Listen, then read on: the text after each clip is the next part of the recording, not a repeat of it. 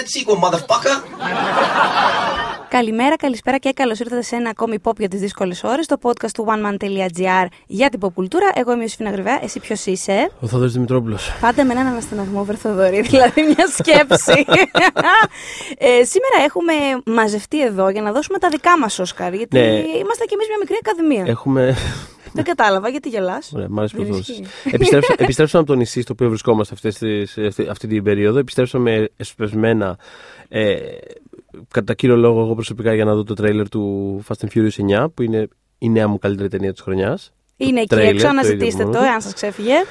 Ε, και κατά δεύτερον, για να κάνουμε υποθέτω αυτό που κάνουμε τώρα. Να κάτσουμε να συζητήσουμε. Και να τις- δώσουμε τα δικά μας. Ναι, ναι, ναι. Τις ε, οσκαρικές υποψηφιότητες για τα βραβεία Όσκαρ που θα δοθούν την Κυριακή και να κάνουμε τις διορθωτικές μας. Επειδή το ανέφερες, να θυμίσουμε σε όλους ότι δεν χάνουμε την 92η τελετή απονομής των βραβείων Όσκαρ, ζωντανά και αποκλειστικά στην Κοσμοτέ TV, την Κυριακή 9 Δευτέρου. Συντονιζόμαστε όλοι και εμείς θα τα βλέπουμε. Ε, μάτι δεν θα κλείσουμε πάλι φέτος. Ναι.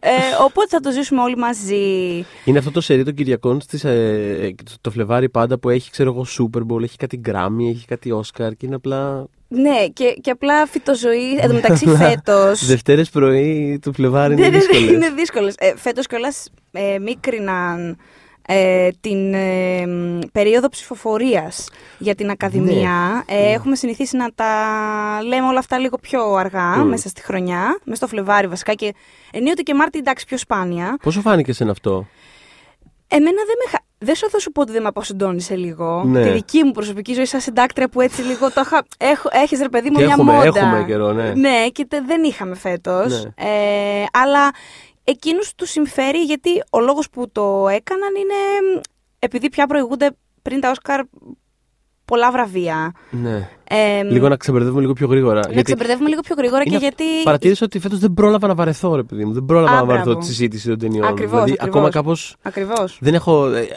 σε αντίστοιχη άλλη χρονιά, μέχρι να φτάσουμε στα Όσκαρ, ακόμα και ταινίες στις οποίες είμαι σε φάση. Ναι, οκ.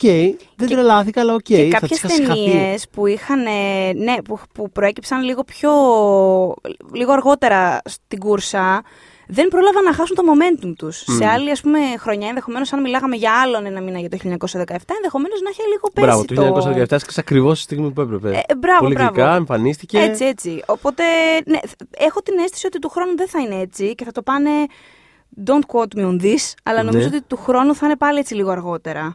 Δεν ξέρω αν θα το κρατήσω. Εμένα αυτό που, ε, για αυτό που, για το οποίο χαίρομαι είναι ότι δεν θα έχει παιδιά και φέτος host. Δεν το χρειαζόμαστε τον Μια κύριο χαρά ή την είχα κυρία. περάσει πέρσι, ναι. πέρσι Ας πω ρολόι κάτι. είχε φύγει νεράκι. Μου Μμμ. είχε αρέσει και πραγματικά όντως δεν χρειαζόταν ένας μονόλογος ή κάτι. Όταν είχαν να πούνε, το έλεγε ο καθένας, τον ανέβαινε. Άνοιξαν πέρσι, θυμίζω η Queen. Ωραία, είχαμε περάσει. Φέτος θα έχουμε Billie Eilish. Μια χαρά δηλαδή. Γιατί να έχεις Πέρσι ανάγκη δεν- οποιονδήποτε Kevin Harty. Δεν Ναι. ξέρω ποιον. Ήταν δηλαδή, παιδί μου, ναι, ναι, ναι. ναι. Στηρίζω, ναι. Ε, στηρίζεις. Οπότε, μιας που στηρίζεις, ε, θες να ξεκινήσουμε με το Β' γυναικείο όπως και πέρσι για τη Ladies First; Α ξεκινήσουμε Ε. με το γυναικείο ρόλο, ναι. Μμ, για θα, πάρ' το να εσύ. πούμε, όχι, πάρ' το εσύ πρώτα. Α, θα το πούμε, πάρω. Τα θα- αρπάξω. θα πούμε, Τα μαλλιά. Ναι. ε, να πω εντάχει ότι θα μιλήσουμε για, ε, πόσες είναι, για 7 κατηγορίες, ε, δηλαδή ουσιαστικά τις 8 μεγάλες, απλά θα συμπτύξουμε τα δύο σενάρια, γιατί τώρα μην καθόμαστε, να, δηλαδή, ξέρεις, έχουμε και δουλειές. Ε, θα, θα πούμε τα τέσσερα ερμηνευτικά, τα σενάρια, σκηνοθεσία και Μμμ, την μμμ. ε, ταινία στο τέλος. Ξεκινώντας από τον ε, β' γυναικείο ρόλο. Θε, πώς θα το κάνουμε, θες να λέμε Ε, τι είναι υποψήφιο ή θες κατευθείαν να λέμε τα δικά μας; Όχι, θα- φαντάζομαι θα προκύπτει αυτό και λίγο μέσα, Ωραία, στο... σωστά, σωστά. Ναι, μέσα στην κουβέντα. Γιατί εντάξει, κάποιες κρατάω και κάποιες τις πετάω. Ναι. Αλλά αυτές που πετάω, τις πετάω με αγάπη. Θέλω να το ξέρω. Δεν έχω, Τις πετάς με αγάπη. ναι, δεν έχω προηγούμενα με καμία από τις κυρίες ε, ίσα ίσα. Ε, αγαπώ τη Laura Dern στο Marriage Story, Μμμ. παρότι δεν θα της το δώσω. Ε, η Scarlett Johansson στο Jojo Rabbit. Εν τω μεταξύ, είναι κάτι περίεργο με τη Scarlett. Δεν είναι από του αγαπημένου ηθοποιούς. Θα με ρωτήσεις αγαπημένους ηθοποιούς. Όχι, δεν θα είναι στη δεκάδα. Δεν ξέρω και αν θα είναι και στην τριαντάδα, ας πούμε. Αλλά μ, συνέβη το εξής φέτος. Ε, Καταρχάς, θεωρώ πολύ ταλαντούχα, το που εμένα δεν, δεν μ' αγγίζει τόσο πολύ. Είναι, είναι κάποιοι Ναι. άνθρωποι, παιδάκι μου, που σε πιάνουν πάρα πολύ. Δεν ξέρω πώς να το εξηγήσω. Είναι και λίγο. Ε, συμβαίνει. Κάποιες φορές απλά συμβαίνει. Έχει Η δύο-τρία Johan- πολύ συγκεκριμένα χαρακτηριστικά στο, στο, στο φυσικ της και στο Μμ. παίξιμό της και στη φωνή. Έχει κάποια πολύ συγκεκριμένα χαρακτηριστικά που όταν πατάει σε αυτά τα πράγματα και κάνει κάτι ενδιαφέρον και ο ρόλος είναι στημένος πάνω σε αυτό. Ρε παιδί μου, μπορεί να σε, σε ταξιδέψει. Να σε ταξιδέψει. Εμένα δηλαδή με πράγματα σαν ταξίδεψε- το under the skin ή, το, ή και, το, και στο hair που είναι μόνο η φωνή. Δηλαδή κα- Βέβαια, πράγματα. στο χέρι. Μμ. Πάρα πολύ καλή. Μμ. Πάρα πολύ καλή. Ε, αλλά ε, θέλ- θα το πηγαίνω ότι ρε παιδί μου φέτος που έχει μια διπλή υποψηφιότητα, γιατί Μμ. είναι και στο Α γυναικείο και στο Β. Θα έλεγε κανείς, ας πούμε, εντάξει, ένας άνθρωπος δύο υποψηφιότητες, γιατί κακός. Και δεν μπορώ να πω ότι είμαι και εναντίον αυτού, γιατί κάπως εύκολα κλείνουν οι κατηγορίες με αυτόν τον τρόπο. Θέλω να σου πω ότι αν, ας πούμε, έλειπε μία από τις δύο κατηγορίες, ειδικά του Β γυναικείου, Μμ. για τον Τζότζο Ράμπιτ, δεν θα κατέβαινα στο Σύνταγμα. Αλλά δεν έχω και πρόβλημα με αυτήν την ε, υποψηφιότητα. Ε, όταν το είδα τον Τζότζο Ράμπιτ, όσο την έβλεπα μέσα στην ταινία, ήταν. Παίζει να είναι η πιο γλυκιά της ερμηνείας που έχω δει ποτέ. Ήταν. Δεν με, Καθόλου. Δεν με Μ' πήρε άγγιξε καθόλου. πάρα πολύ. Ίσως επειδή μου έκανε εντύπωση που την έβλεπα έτσι. δεν με ρε χάλασε. Απλά μου φαινόταν πάρα Δηλαδή, ξέρεις, μου φαινόταν τόσο. Δηλαδή, αυτό που σκεφτόμουν ήταν ότι. Α, προσπαθεί. Και όταν σκέφτεσαι. Ναι, ναι. Όταν σκέφτεσαι για μια ερμηνεία ότι α, προσπαθεί, κάπως είσαι ήδη πεταμένος έξω. ναι Οκ, δε- εντάξει, δεν δεν- το δεν έζησα με χαλάει, καθόλου δεν- δεν με- αυτό. δεν με χαλάει Μ' καθόλου. άρεσε εξ αρχής ω το τέλος. Δεν τη θυμάμαι να την έχω δει έτσι κατά αυτόν τον τρόπο μαμά και της Μμ. πήγαινε πολύ. Ε, Και μπαμπά σε μια σκηνή. Και μπαμπά σε μια σκηνή, βεβαίως. Ε, μ, πολύ, πολύ τη ευχαριστήθηκα στον Jojo Rabbit, οπότε δεν μου κάνει καρδιά να την πετάξω έξω. Και όσο αφορά τη διπλή υποψηφιότητα, Μμ. θυμάμαι, επειδή είχα κάνει πρόσφατα ένα πολύ μεγάλο. Ένα πραγματικά αναίτια μεγάλο κείμενο. Ούτε η Scarlett Johansson δεν θα ασχολη- δεν θα ασχοληθεί τόσο πολύ με την καριέρα της όσο ασχολήθηκα εγώ σε εκείνο το κείμενο. Για όλη, ουσιαστικά όλους τους ρόλους της από το. Από το Πώς το λέγανε, το All the Pretty Horses. Όχι, Ναι. ε, όχι, όχι Ε, το All the Pretty το- Horses. Το... Ο γιατί στον Alone. Μπράβο, ναι, αυτό. το Σκάλωσα. Με χώρισε Από- τέλος πάντων. Ναι, με άλογα. Ε, από αυτό και μετά, τέλος πάντων, κάπως έπιασα μία-μία τις ερμηνείες της και ήμουν σε φάση ε, να, να ψάξουμε να βρούμε αν θα έπρεπε, επειδή δεν είχε προταθεί μέχρι τώρα Ναι. για Όσκαρ. Ε, και μια χρονιά μου είχε βγει ότι θα την είχα προτείνει τρεις φορές κιόλας. Δύο φορές στο πρώτο γυναικείο και μία στο βίντεο. Οπότε δεν έχω τέτοια προβλήματα. Τέτοια είναι. Ναι. Τέτοια είναι. Ε, ξέρεις πότε έπρεπε να έχει μπει, θεωρώ, για β' γυναικείο, στο... Στον Don Jon. Ναι ρε φίλε, στον Don Jon Τη ήταν χρονιά- φανταστική. Τη χρονιά εκείνη, κυριο- εκείνη τη χρονιά κυριολεκτικά ήταν η αγαπημένη μου ηθοποιός. Το σινεμά. Γιατί είχε κάνει, είχε κάνει το Under the Skin, το Her και τον Don Jon. Αυ, αυτοί οι τρεις ρόλοι μέσα σε μια χρονιά είναι τόσο ακραία διαφορετικά αυτά τα τρία πράγματα. Είναι, είναι μεταξύ και τους. στον Ήταν Don Jon φανταστική είναι και στα τρία. απολαυστική Ναι. πάρα πολύ. Δε- Δηλαδή, πώς να σου πω, στα άλλα δύο που ανέφερες, είναι και πιο πιασάρικη οι ρόλοι. Ξεκάθαρα. Απλά δεν είναι κάτι. Δεν είναι ρόλοι που θα έλεγα Α, δεν μπορώ να δω τη Γιώχανσον σε αυτούς. Μμ, μμ, μμ. Έχουν αυτό Ναι, το. ναι, ναι, όχι, είναι αυτό που λέγαμε στην αρχή. Στον Don John, ρε φίλε, φαινόταν να το διασκεδάζει τόσο Α. πολύ.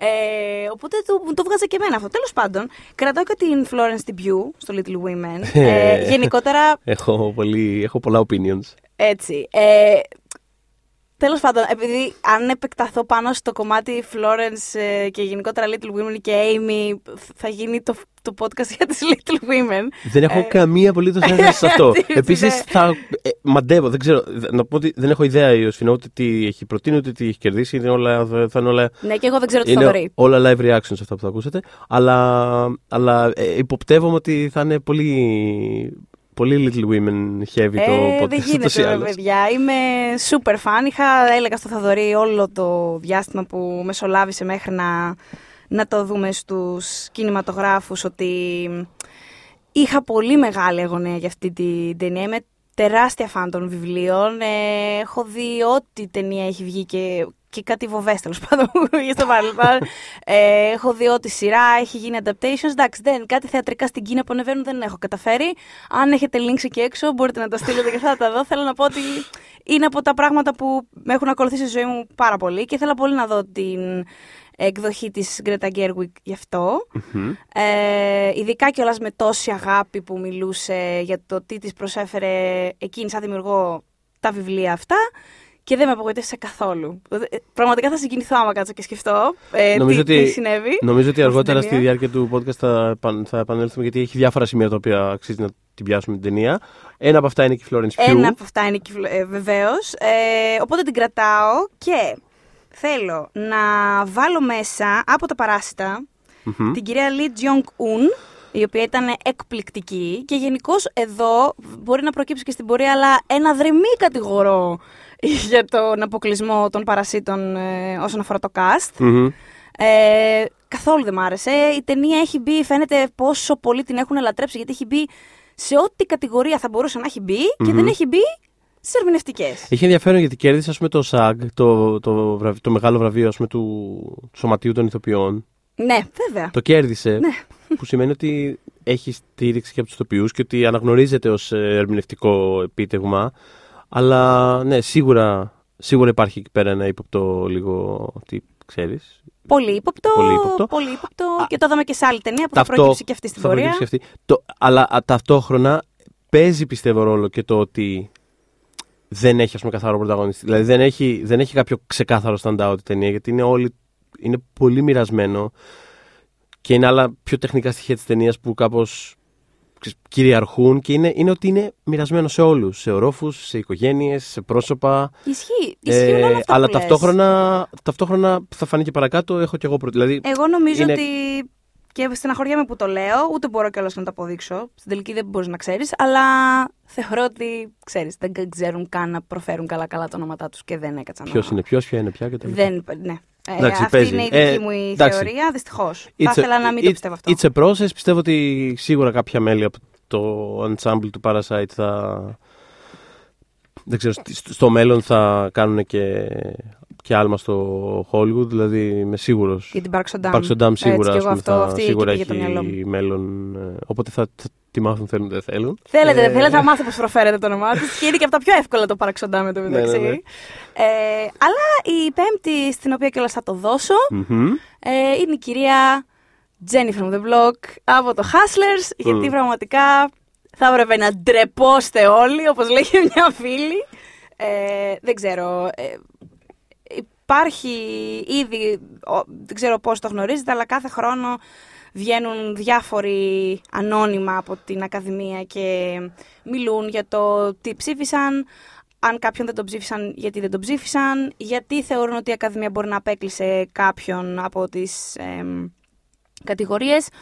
Ε, ένα όνομα που αναφέρθηκε πολύ σε αυτή τη συζήτηση φέτος η- ήταν η Τζένιφερ Λόπez ε, και δυστυχώς έπεσα μέσα γιατί έγραψα φέτος ένα άρθρο που λέγεται, μπορείτε να το αναζητήσετε, η Τζένιφερ Λόπez ήταν πάντα καλή ηθοποιός ε, και μέσα σε αυτά έγραφα ήταν ακόμα πολύ νωρίς σε σχέση με τα Όσκαρ και έγραφα ότι ναι μεν έχει τον μπάζ αλλά θεωρώ ότι ενδεχομένως να μην πετύχει την υποψηφιότητα Μμμ. γιατί μ, είναι μια τεράστια celebrity, είναι μια μεγάλη περσόνα και είναι ένας άνθρωπος πολύ πλευρός επαγγελματικά που η Ακαδημία Μμ, δεν, τε- μμ. δεν, τον, δεν τον θεωρεί πολύ δικό της.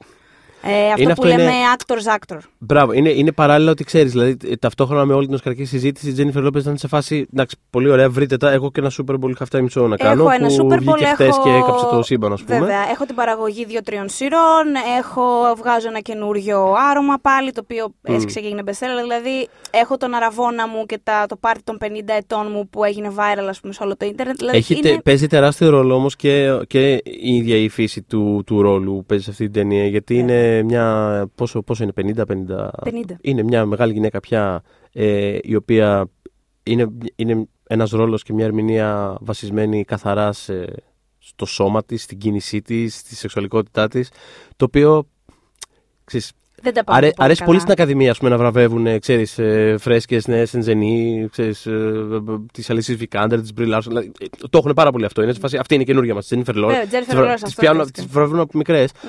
Αλλά ξέρεις, φτάνει το σημείο που είναι μετά ότι.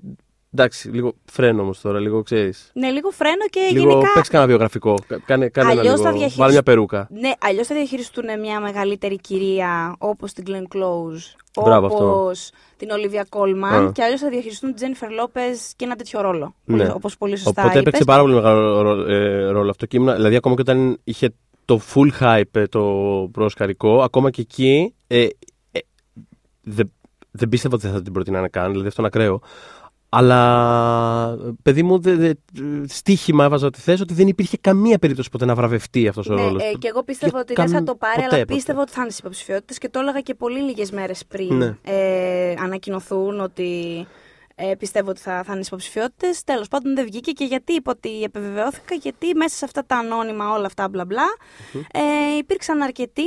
Ε, New York Post μπορείτε να κοιτάξετε, είναι το άρθρο και διάφορα άλλα, που ανέφεραν ότι το Hustlers δεν είναι οσκαρική ταινία. Ε, περισσότεροι μπορεί και να μην το είδαμε, είπαν μέλη της Ακαδημίας. Και όσο καλή και να είναι η Τζένιφερ Λόπες, ε, είναι η Τζένιφερ Λόπες και δεν είναι δικιά μας. Πραγματικά, ε, λένε αυτό, ε, είπαν αυτό. Δεν είναι αυτό που λέμε actors actor. Αυτό. Μμ. Ναι. Δεν είναι μία από εμάς.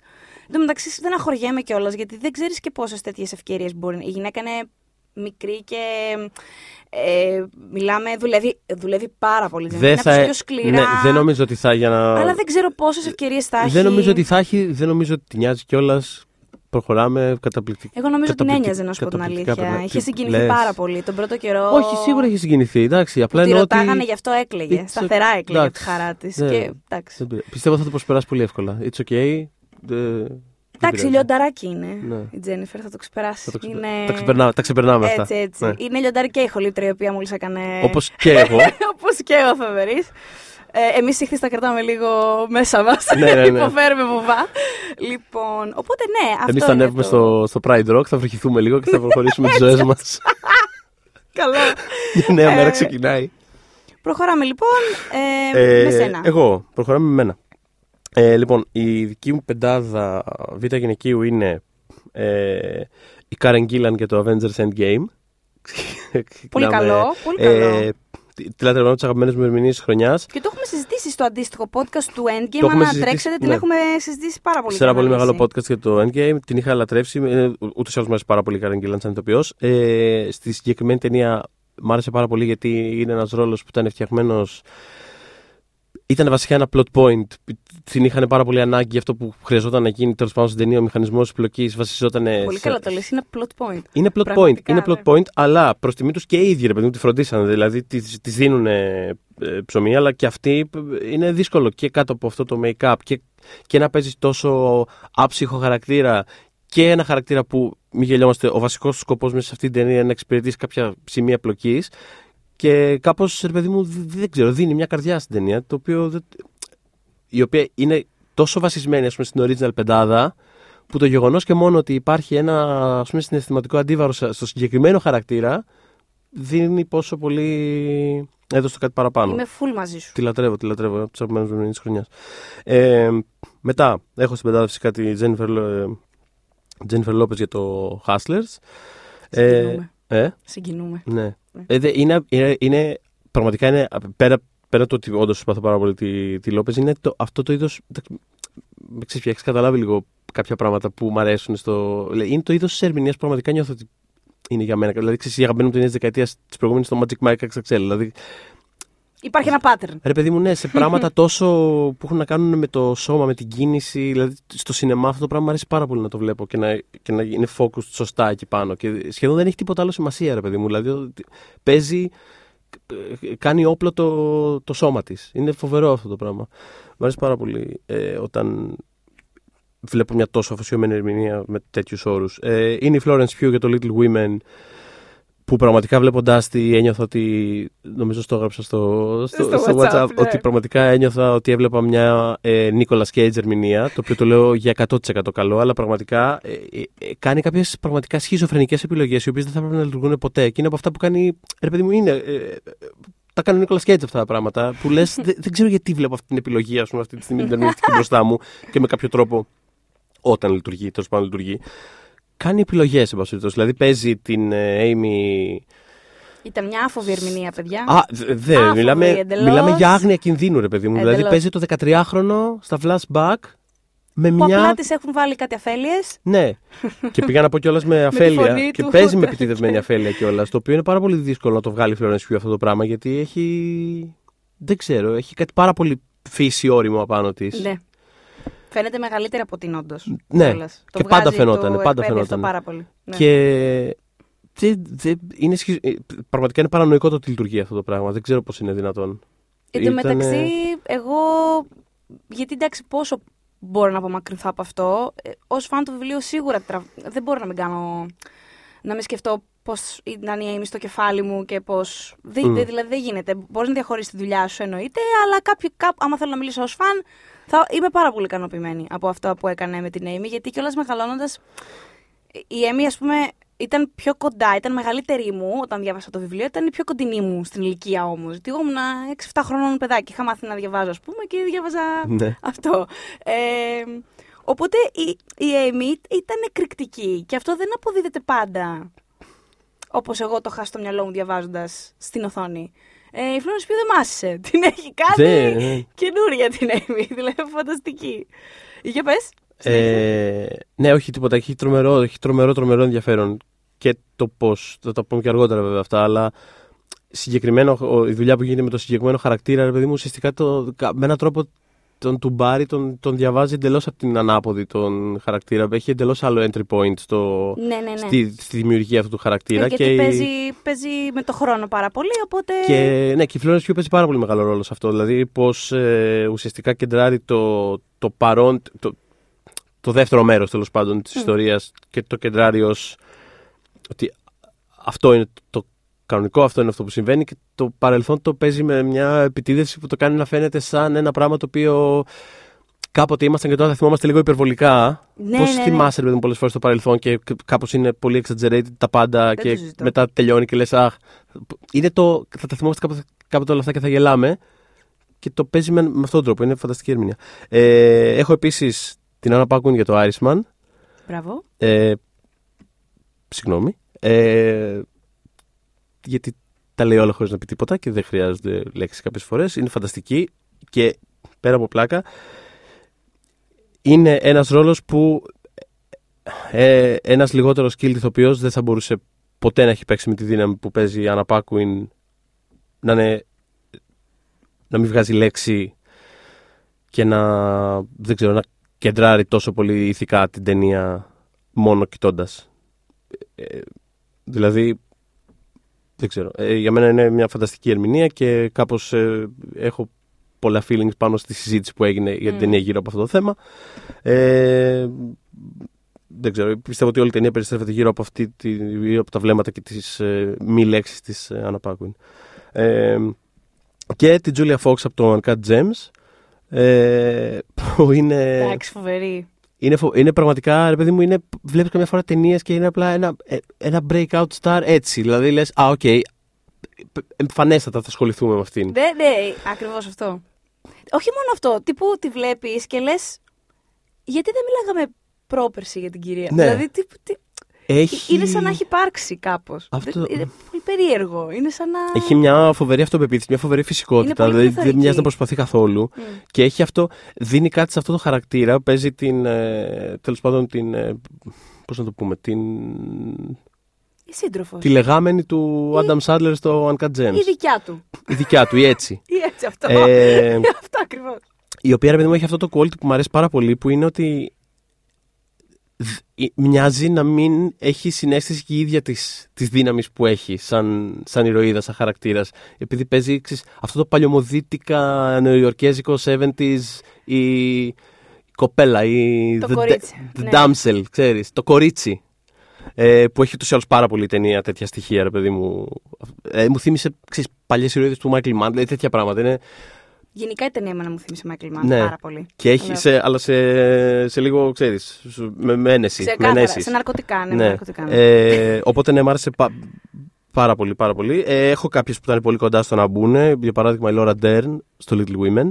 Και στο Marriage Story μ' άρεσε πάρα πολύ, αλλά στο Little Women εμένα μ' άρεσε ακόμα περισσότερο η Laura Dern. Νομίζω ότι σου συγγνώμη που άρεσε το πω. ενδεχομένως περισσότερο γιατί είναι πολύ μεγάλη αντίθεση. Πάρα πολύ. Και το Mary Story το έχεις δει πολύ πολύ καιρό πια. Ισχύει πάρα πολύ. Το, το παρατήρησα φτιάχνοντας τις κατηγορίες. Κάπως έμεινα απ' έξω σχεδόν από τα πάντα. Νομίζω από τα πάντα κιόλας. Ενώ μου άρεσε πάρα πολύ η ταινία. Τέλος Μμ. πάντων, σε κάθε περίπτωση να το ξεκαθαρίσω ότι εννοείται θα χαρώ πάρα πολύ που η Laura Dern θα κερδίσει αυτό το Όσκαρ. Η Admiral Holdo. Δεν το συζητώ καν, είναι φανταστική. Αλλά ε, βασικά είναι αυτό που λες ότι βλέποντάς την στο Marriage Story και στο Little Women, φαίνεται πόσο range έχει χωρίς χωρίς να το κάνει καν θέμα. Δεν χρειάζεται. Δηλαδή μπορεί να παίξει από το, το πιο showy πράγμα το, που ξέρεις, στείνεται σαν υπερήρωα σχεδόν και Κυριολεκτικά. βγάζει μονολόγους στο Έτσι, έτσι, Marriage έτσι. Story και είναι σε φάση καθίστε λίγο να σας τα πω και φέρτε μου και το Oscar μου όπως έρχεστε. Έτσι, έτσι, έτσι, έτσι. Και στο Little Women απλά είναι σιωπηλή και βγάζει μια εντελώς σιωπηλή. Ένα, ένα θυμό ρε παιδί μου που υπάρχει κάπως εκεί μέσα. Θέλω, Σχε- να σταθ- σχε- σχεδόν χωρίς να κοιτάει την κάμερα. Δηλαδή είναι. Θέλω να σταθώ λίγο, πολύ λίγο το υπόσχομαι σε αυτό. Να πω Ηθοποιάρα. ένα μπράβο στην Κρέτα Γκέρουιγκ που έγραψε τη Μάρμη όπως την έγραψε. Γιατί έχει καταλάβει ότι η γυναίκα αυτή είναι μια θυμωμένη γυναίκα. Ε, δεν είναι πολύ εμφανέ. Πρέπει να διαβάζεις λίγο ανάμεσα στις γραμμές. Μμ. Όσο μεγαλώνεις και ξαναδιαβάζεις το βιβλίο, φυσικά το αντιλαμβάνεσαι, όπως και το α, αντιλήφθηκε η Γκέρουικ, προφανώς. Ε, και το, το εξέφρασε πολύ ανοιχτά. Δηλαδή, το λέει και ο ίδιος ο χαρακτήρας. Απλά εκτίμησε αυτό, γιατί είναι για πολλούς μια αρκετά τυποποιημένη μαμά της εποχής που είναι εκεί Μμμ, για να σου μμμ. δώσει μαθήματα και, και, και, και, και. Αλλά δεν είναι μόνο αυτό. Και χάρηκα πάρα πολύ που την είδα έτσι ε, στην ταινία.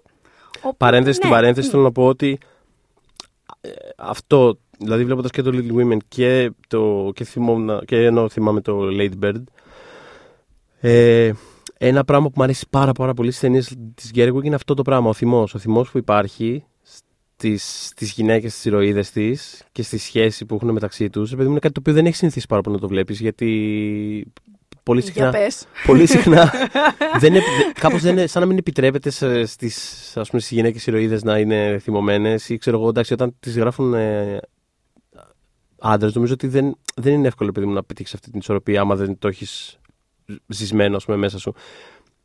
Γι' αυτό με είχε εντυπωσιάσει τόσο πολύ όταν το είχα δει στο Lady Bird, η σχέση που έχουν η μάνα με την κόρη. Ήταν κάτι το οποίο πραγματικά νιώθω δεν είχα ξαναδεί αυτό το πράγμα στο σινεμά. Μ. Και το Και σινεμά υπάρχει είναι... εδώ πέρα πάρα πολύ. το δηλαδή κάνει το υπάρχει, σινεμά- υπάρχει αυτός σε σχέσεις αν- ανάμεσα σε αυτά τα κορίτσια υπάρχει, υπάρχει ένας σε σημεία, υπάρχει ένα τρομερός θυμός και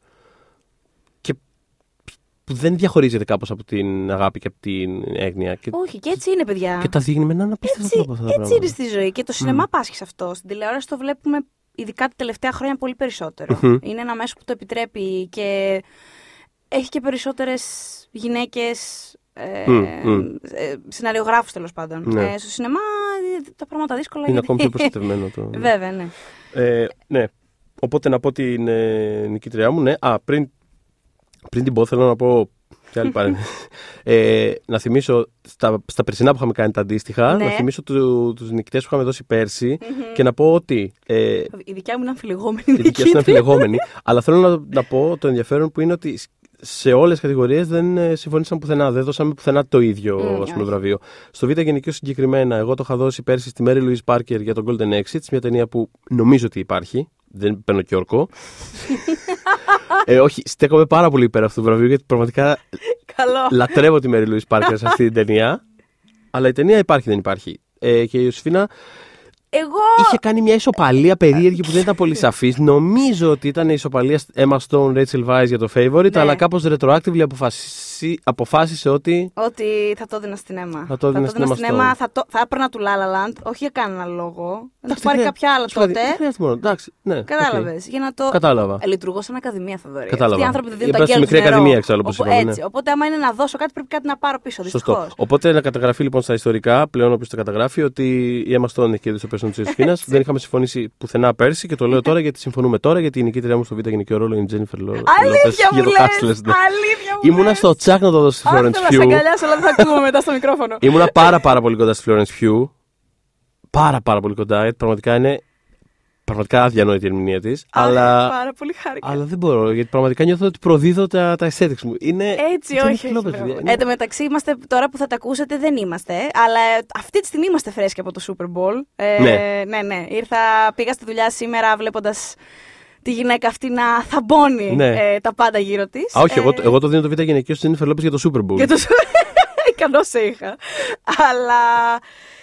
Τίποτα, Τζένιφερ, τι να σου πούνε, κορίτσι μου, δεν σε βλέπουν καν. Οπότε προχωράμε όπως Ας τους είναι ασχέτη, πάμε παρακάτω. Είναι ασχέτη. Και πάμε στον Β' αντρικό. Ακούνα, ακούστε να δείτε τώρα. Έχουμε κάνει μια συμφωνία με το Θοδωρή, ας πούμε, ότι, θα, ότι συμπεριλαμβάνουμε ταινίες που είτε έχουν βγει ή θα βγουν στην Ελλάδα. Ε, οπότε, γιατί το λέω αυτό, Γιατί έχει ας πούμε, μια υποψηφιότητα ο Τόμο Hanks στο A Beautiful Day in the Neighborhood, το οποίο εγώ δεν το έχω δει. Αλλά όποιος με ξέρει και έχει- με έχει διαβάσει, εγώ δεν μπορώ να στερήσω υποψηφιότητα από τον Tom, από τον Tom Hanks. δηλαδή, απλά, δεν, γι- απλά είναι αδύνατο. Μου είναι, μου είναι ε, βιολογικά δύνατο. Δεν μπορώ, να το, δεν μπορώ να το κάνω. Είναι από αυτά τα πράγματα, δεν μπορώ να τα κάνω. Ε, κρατάω τον Μπράτο Beat, που θα το πάρει κιόλας, ε, στο Once Upon a Time in Hollywood, που μου άρεσε πάρα πολύ το πόσο είναι βρε παιδί μου. Μου θύμισε με έναν τρόπο ενώ είναι εκ διαμέτρου. Εκ δια... Δεν μπορούσα να είναι πιο διαφορετικοί χαρακτήρες, Αλλά ε, είναι του τύπου η ερμηνεία που είχε δώσει στο Moneyball. Moneyball, ξε, ξεκάθαρα. Που Ξεκάθαρα, ήταν φοβερή η Moneyball. ερμηνεία, μου άρεσε πάρα πολύ. Είναι αυτό το ήσυχο. Και εμένα έτσι είναι η αγαπημένη μου ερμηνεία του. Παίζει να στο είναι και Moneyball. εμένα η αγαπημένη μου Υπέροχο, ερμηνεία του. Ναι, ναι, ναι. υπέροχο. Μπορεί να, Κλάμα μόνο. μπορεί να Κάθε φορά ξεχνάω κλαίω. και κάτι βέβαια. Απλά ας πούμε ότι είναι. Ε, Είναι αυτό όμως. Είναι η πρώτη που μου. Δηλαδή, άμα μου πεις τώρα Σου έτσι. για το Moneyball. Πες το, πες το, χωρίς να το ψάξεις, αυτό θα Έτσι. έλεγα πάντα. Ναι, ναι, ναι, και, με- και για μένα. Ε, οπότε είναι αυτό που είναι, είναι μέρος του όλου με έναν τρόπο. Είναι μια ίσχυη ερμηνεία, παρότι έτσι είναι ένας μάτσο χαρακτήρας κλπ. Ε, και ξυλοφορτώνει και όσους πρέπει να ξυλοφορτώσει στο τέλος. Σε ευχαριστώ Θοδωρή που μου θυμίσες αυτή τη λέξη. Πρόσφατα ο Θοδωρής μου έλεγε κάποιον που θέλει να ξυλοφορτώσει. και του λέω, ωραία τέλεια, το 1993 πήρε τηλέφωνο. Φανταστική λέξη, το ξυλοφορτώνω. Τζαμάουα. Τζαμάουα, έτσι. Ε, Σούσουρο που λέει και ο Αστέριος. Γεια σου, Αστέρια. Αν μας ακούς. λοιπόν, ο Αστε- ο Αστέριος. Αστέριος. λοιπόν ε, θα στερήσω από τον Άντωνι Χόπκινς την υποψηφιότητά του για το Two Pop, στο οποίο Δεν νομίζω να τον νοιάζει. Δεν νομίζω να τον νοιάζει ένα. Και δεύτερον, δεν θέλω να παρεξηγηθώ γιατί θεωρώ ότι παρότι την τη βρήκα μέτρια, είναι ένα OK δύο ώρα, εντάξει, δηλαδή, OK. Η χημεία του με τον Τζόναθαν Price ε, με κράτησε μέχρι το τέλος, ε, είχαν την προσοχή μου full. Μωρέ, Για ναι, μένα πάρα πολύ. Δηλαδή ήταν ε, τρελή χημία οι δύο τους. Τέλος πάντων. Και θα τη δώσω ε, παράσιτα στον κύριο Σονγκ Κανγκ Χο, ο οποίος ήταν ε, φανταστικός και γενικότερα ε, ήταν το roller coaster μου αυτός ο χαρακτήρας μέσα στην ταινία. Δηλαδή. Και δεν του το είχα κιόλας. Ξεκινώντας την ταινία, δηλαδή, εγώ είχα επενδύσει σε άλλους χαρακτήρες. Ήμουνα με τα, με τα αδέρφια πιο πολύ, ας πούμε. Ναι. Αλλά μέχρι να τελειώσει η ταινία, με είχε εξευτελίσει αυτός ο ηθοποιός. Ε, οπότε το αξίζει. Εν τω μεταξύ, πολύ πρόσφατα έτυχε να ξαναδώ το The Host του Bong Joon-ho, Ναι, ναι, πω πω. ε, ταινιάρα, στο οποίο Έτσι, έτσι. δεν ξέρω, παίζει ρε παιδί μου τόσο άλλο πράγμα αυτός ο τύπος. Είναι, είναι, Ναι, ναι, ναι. είναι Είναι πάρα πάρα πολύ Ηθοποιάρα, καλός ναι. και γενικότερα όποιος ε, ε, την ψάχνει με αφορμή τα παράσιτα, με αφορμή την K-pop, με αφορμή τέλος πάντων έχουμε αρκετές τελευταία για την Κορέα. Ε, να ψάξει το βιογραφικό του. Είναι ένας πάρα πάρα πολύ εύκαμπτος ε, ηθοποιός ε, με ένα παλαβό βιογραφικό που κάνει τον καραγκιόζη τη μία φορά και Μμμ. τον στιγνό δολοφόνο την άλλη. Δηλαδή Ε, είναι μια, έχουμε, μια παράνοια. έχουμε, είναι πολύ φίλος και του site να πούμε, του One Man GR. Έχουμε Έτσι. συνέντευξη από το καλοκαίρι ε, μαζί του. Υπάρχει στο site, μπορείτε να τη διαβάσετε. Μμμ. Ε, και προχωράω στις δύο με υποψηφιότητες από το Iceman που έχουμε κοινέ με τα Από το Oscar. ποιο; Το Irishman. Α, το Iceman. άκουσα. Ναι, όχι, όχι, συγγνώμη, το ναι. Iceman δεν, όχι ακόμα, τουλάχιστον δεν ξέρω. Ε, μ, με τον Al Pacino ξεκινάω που ε, θεωρώ ότι είναι το καλύτερο πράγμα που έχει κάνει τα τελευταία πολλά χρόνια, ε, το Irishman. Ε, Και μάλιστα εκτίμησα πάρα πολύ την ερμηνεία του γιατί θα μπορούσε να έχει βγει παλαβή καρικατούρα και το έχει πάρα πολύ μέσα του και έχει δηλώσει και πρόσφατα ότι πλέον η αποστολή της, ε, της ζωής του επαγγελματικά είναι να παίρνει μέτρια πράγματα και να τα κάνει καλύτερα. Δηλαδή θέλω να πω, του γουστάρι που παίζει σε βλακίες. Δεν έχει κανένα θέμα, μην τον λυπάς τον Αλπατσίνο, τύπου πώς ξέπεσε. Ε, δεν έχει κανένα πρόβλημα με αυτά. Τέλος πάντων όμως, η δουλειά που κάνει στο Άρισμα είναι φανταστική. Μ' άρεσε τρομερά, το καταδιασκέδασα, ήταν τέλειος. και η τελευταία ε, που θα το δώσω κιόλας και ήταν εξ αρχής η Στον Song αγαπημένη. Kang-ho δεν είπες ότι θα το δώσεις. Όχι, όχι, δεν το Απλά τον ανέφερα. Δεν Α, το έδωσα. οκ, δεν δεν το το έδωσα. έδωσες. όχι. Κρίμα, όχι, όχι. κρίμα. Ε, έβγαλα τον Άντονι, ναι, όχι. Κρίμα, χάρηκα. Θέλω να το δώσω και είναι η αγαπημένη μου ερμηνεία στην ταινία κιόλας στον Joe τον Pesci. Γιατί ξέρεις τι μ' άρεσε πάρα πολύ. Ήταν. Τον έχουμε ξαναδεί να παίζει τον γκάγκστερ και όλα αυτά, επικίνδυνο, χαχα. Αλλά αυτή τη φορά είχε μια επικινδυνότητα τόσο υπόγεια. Δηλαδή ήταν. Εγώ προσωπικά τον έτρεμα. ναι, ναι, ναι, ναι. Και καταλάβαινα και τη φίλη, την Άννα Πάκουιν, που δεν ήθελε και καθόλου Δεν- δεν ήθελε ούτε πολλά να τον παραδόσεις, βλέπει, ούτε- τίποτα, ούτε να τίποτα, τον τίποτα. βλέπει. Ούτε τα αγγέλου του νερό. Αυτό. οπότε, οπότε, για να ακούσω εσένα. Ε, έχουμε κάποια κοινά. Έχω και εγώ τον Αλπατσίνο για το. Α, ξέχασα. Συγγνώμη, ξέχασες; ήτανε, τα- συγγνώμη, είναι Τάι ο Τζο Πέση. Τι είναι; Είναι Τάι. Έχω, δεύτερο, έχω και άλλον ένα ακόμα. Α, ναι, συγγνώμη, με παρακαλώ. συγχωρείτε. Όχι, δεν πειράζει. Ναι, ναι, ναι. Έχω τον κύριο Wesley Snipes από τον Dolomite is my name. ε, Πέρασα ναι. πάρα πολύ ωραία με αυτό. Πέρασα τέλεια, ναι. Και ήθελα να έχει καταφέρει να μπει. Γενικώς.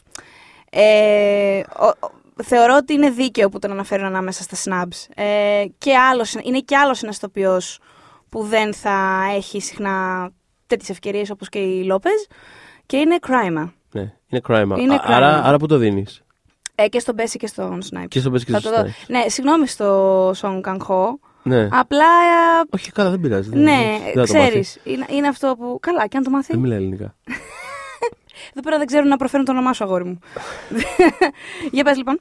Λοιπόν, εγώ έχω τον Αλπατσίνο για το, για το Irishman. Μμμ. Λάτρεψα την ερμηνεία του. Πραγματικά νιώθω ότι ήταν πάρα πολύ αστείος. Πολύ χάμη, αλλά ωραία χάμη. Πάρα ρε πολύ, παιδί πάρα μου. πολύ. Καταπληκτικά, καταπληκτικά. Και έχει, έχει κανένα δυο σημεία, ρε παιδί μου, που. Όταν το κάνει αυτό, όταν είναι ρε παιδί μου, ο Αλπατσίνο. Καρτουνέ. Όχι, όταν, όταν, όταν, όταν συντονίζεται με, τα, μη- με το μήκος κύματος, ρε παιδί μου, μιας ταινίας. Είναι αυτός ένας. Όταν ξεφυσάει, όταν. ε, ό, ό,τι και να κάνει, ρε παιδί μου, λειτουργεί. Δηλαδή, θυμάμαι μια, μια σκηνή στο, στο, στο hit του Μάικλ Μάνου που απλά κρατάει ένα μπούτι κοτόπουλο, ξέρω, και απλά το αφήνει και ξεφυσάει. Και...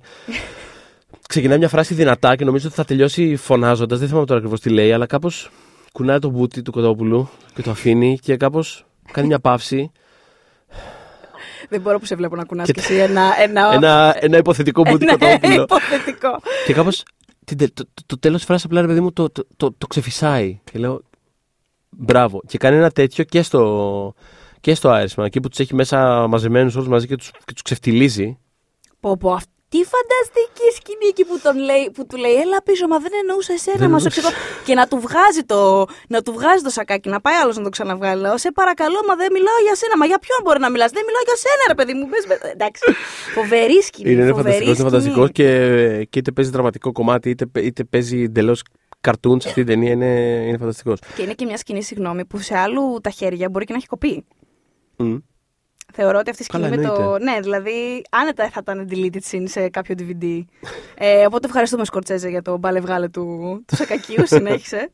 Ε, Μιλώντας για καρτούν, ε, έχω τον Ρόμπερτ Πάτινσον για το The King. Το είδες αυτό ποτέ; ε, το είδα.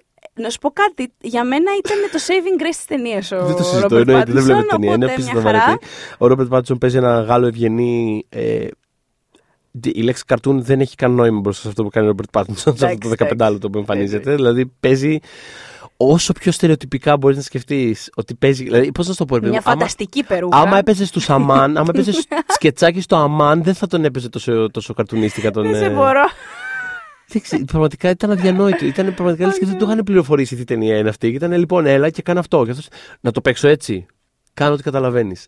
Ε, ε, τίποτα. Καταπληκτικό. καταπληκτικό. Ε, Συνεχίζοντας το, το κομμάτι του καρτούν στο β' αντρικό ρόλο, έχω τον Jake Gyllenhaal από το Spider-Man Far From Home. Μπράβο, Θοδωρή! Ούτε που το θυμάμαι.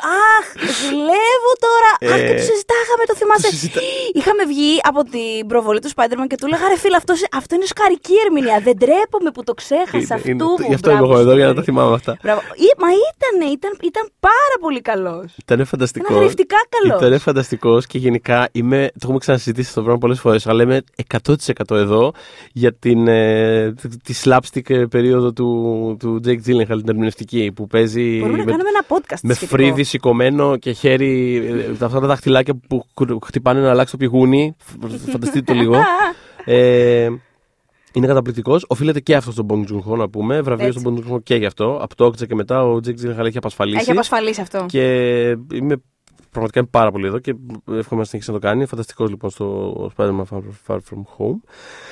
Ε, έχω και το Song Kang Ho, Song Kang Ho για το Parasite, ε, πολύ φίλος μου, φανταστικός. Ε, θυσίασα, δυστυχώς δεν μου χώρεσε, μιλώντας για κομικές ερμηνείες αγαπημένε χρονιάς. Θυσίασα το William Dafoe για το Lighthouse, ήταν πάρα πολύ κοντά. Ήταν, είναι ο έκτος μου, πραγματικά ήταν πάρα πολύ κοντά. Δεν μου χώρεσε δυστυχώς, αλλά πραγματικά είναι Φανταστικός. είναι φανταστικός στο Lighthouse, περνάει πάρα πολύ ωραία. Βρίζει σαν ε, ναυτικός ε, νουβέλας του, δεν ξέρω, του π- π- αιώνων πριν. Μη πραγματικός είναι κατα... πειρατής. είναι καταπληκτικός. Κανείς δεν θα μιλάγε έτσι. Είμαι σίγουρη. Δεν ζούσα και τα χρόνια, αλλά κανείς δεν μιλάει έτσι. Ναι. Και, και θα επανέλθω σε αυτό σε άλλη κατηγορία. Οκ.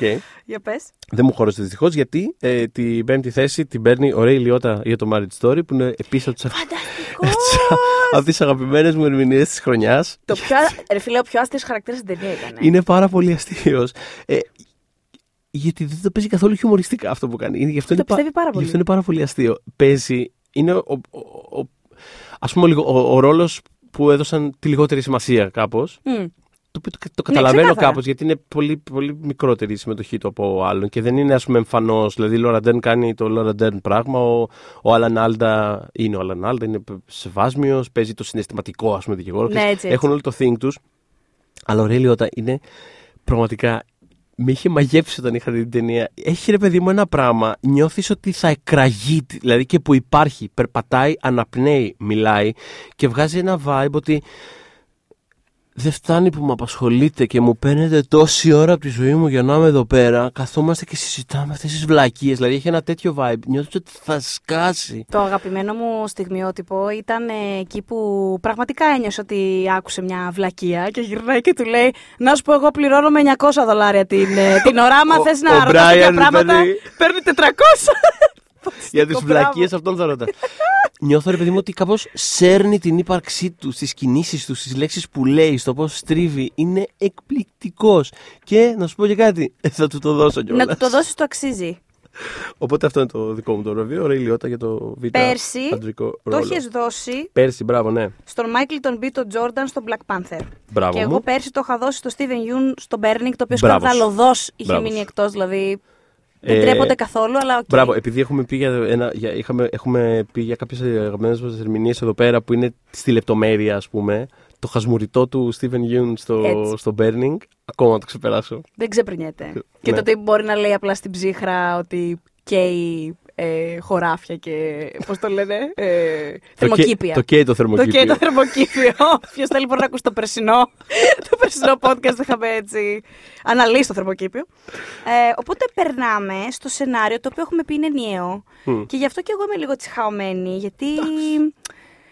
Βρε παιδί μου, ξέρεις, είναι Έτσι λίγο... χωρίς ένταση μα θες, δεν- ό,τι Είναι θέλεις κάνε. ναι. Δικά Όχι μας απλά είναι. ρε παιδί μου σκέφτομαι ότι εντάξει, όσο να είναι όταν κάτι βασίζεται κάπου, δεν είναι ακριβώς αυτό που βγαίνει από το κεφάλι σου, αλλά αυτό δεν σημαίνει ότι έχει μικρότερη αξία σε καμία περίπτωση. Απλά ξέρεις, αν είχαμε ένα βραβείο για σενάριο, ενδεχομένως να είχα έτσι μια τάση σε κάποιον που έχει μια τελείως original ιδέα. Ε, μ, λοιπόν, θέλω να βάλω το Knives Out μέσα, του Ryan Ναι, ναι, Johnson. ναι. Δεν γίνεται. Παρα- Δεν θα του το δώσω. Το οποίο ίσως για οποιονδήποτε έχει ακούσει το παραμικρό που έχουμε πει για τα Star Wars φέτος στα podcast μας, ίσως κάνει εντύπωση, γιατί μιλάγαμε συνέχεια για τον Ryan Johnson. Με αυτή και μόνο την έννοια. Ε, αλλά θα τον κρατήσω μέσα γιατί πραγματικά με είχε. Με μια διαρκή απορία σε όλη τη διάρκεια του φιλμ, έλεγα. Δεν το πιστεύω ότι. Α, Ανά δεκάλεπτα απαντούσε κάτι και έλεγα συνέχεια. Άρα τελειώνει η ταινία. Δεν καταλαβαίνω. Δηλαδή, ε, μπράβο. Ε, μ, θέλω να βάλω το Merit Story γιατί ε, μ, ήταν πάρα πολύ καλή η απόδοση διαλόγου, θεωρώ. Ισχύει. Ε, Κοίτα, sorry λίγο. Ε, έτσι. Είναι, ε, ε, ε, έχεις πει το 6 και το 7 μου. Ωραία. Δηλαδή είναι τα δύο που έμειναν στο τσάκα απ' Είδες έξω. για να από σε την πεντάδα μου. καλύψω. Ναι. Μπράβο. Ε, και τώρα θέλω να βάλω μέσα α, το Farewell της, Μμμ. από το σενάριο της Lulu Wang. Πολύ ωραία. Το οποίο θα το δούμε σύντομα στους κινηματογράφους. Εγώ το είδα και ο Θοδωρής στις νύχτες πρεμιέρας το Σεπτέμβρη. Γενικότερα δύσκολα θα σας επιτεθεί μια ταινία συναισθηματικά όσο το Farewell. Είχαμε βγει και δύο μπαούλα από την Ναι, ναι, ναι, αίθουσα. όχι. Ένιωθα ότι έχω φάει λίγο Ε, ξύλο. Ναι, απλά θα πω τίποτα επιγραμματικά για να το τυζάρω και λιγάκι, να πάτε να δείτε την ταινία. Ε, έχει να κάνει με ε, μια οικογένεια που μαθαίνει ότι η γιαγιά της οικογένειας ας πούμε έχει καρκίνο, δεν θέλει να της το πει και οργανώνουν ένα γάμο έτσι, για να είναι μια τελευταία χαρά Για να στη μαζευτεί ζωή όλη, της. για να έχει Για να αφορμή να μαζευτεί. μαζευτεί όλη η οικογένεια, ας πούμε, χωρίς να της Βεβαίως πούνε. στην Κίνα, από όπου και προέρχεται, από όπου και κατάγεται η οικογένεια, ε, και μαζεύονται όλοι εκεί και είναι μια μίξη φοβερή οικογένειας, καθήκοντος, κουλτούρας. ένα φοβερό κράμα το οποίο βασίζεται και σε προσωπικές εμπειρίες της Λουλουάν και νομίζω γι' αυτό είναι και τόσο συναισθηματική η ταινία. Το έχει αποδώσει πάρα πολύ καλά. Ε, δεν μπορώ να μην βάλω το Little Women ε, της Γκρέτα Γκέργουιγκ και εκεί ήθελα να. Γι' αυτό είπα ρε παιδάκι μου, ότι εντάξει, όσο να είναι, κάπου βασίζεται Παρ' όλα αυτά κάνει κάτι πολύ δικό της στο τέλος της ταινίας και γενικότερα διαχειρίζεται το βιβλίο της Άλκοτ με ένα δικό της τρόπο, όπως παίζει με το χρόνο και όπως έχει αποδώσει κάποια πράγματα. Δεν θέλω να πω πάρα πολλά γιατί ακόμα και εσύ που μας ακούς και έχεις διαβάσει το βιβλίο, το έχεις ξεκοκαλίσει 100 φορές, έχεις κάποιες εκπλήξεις να περιμένεις.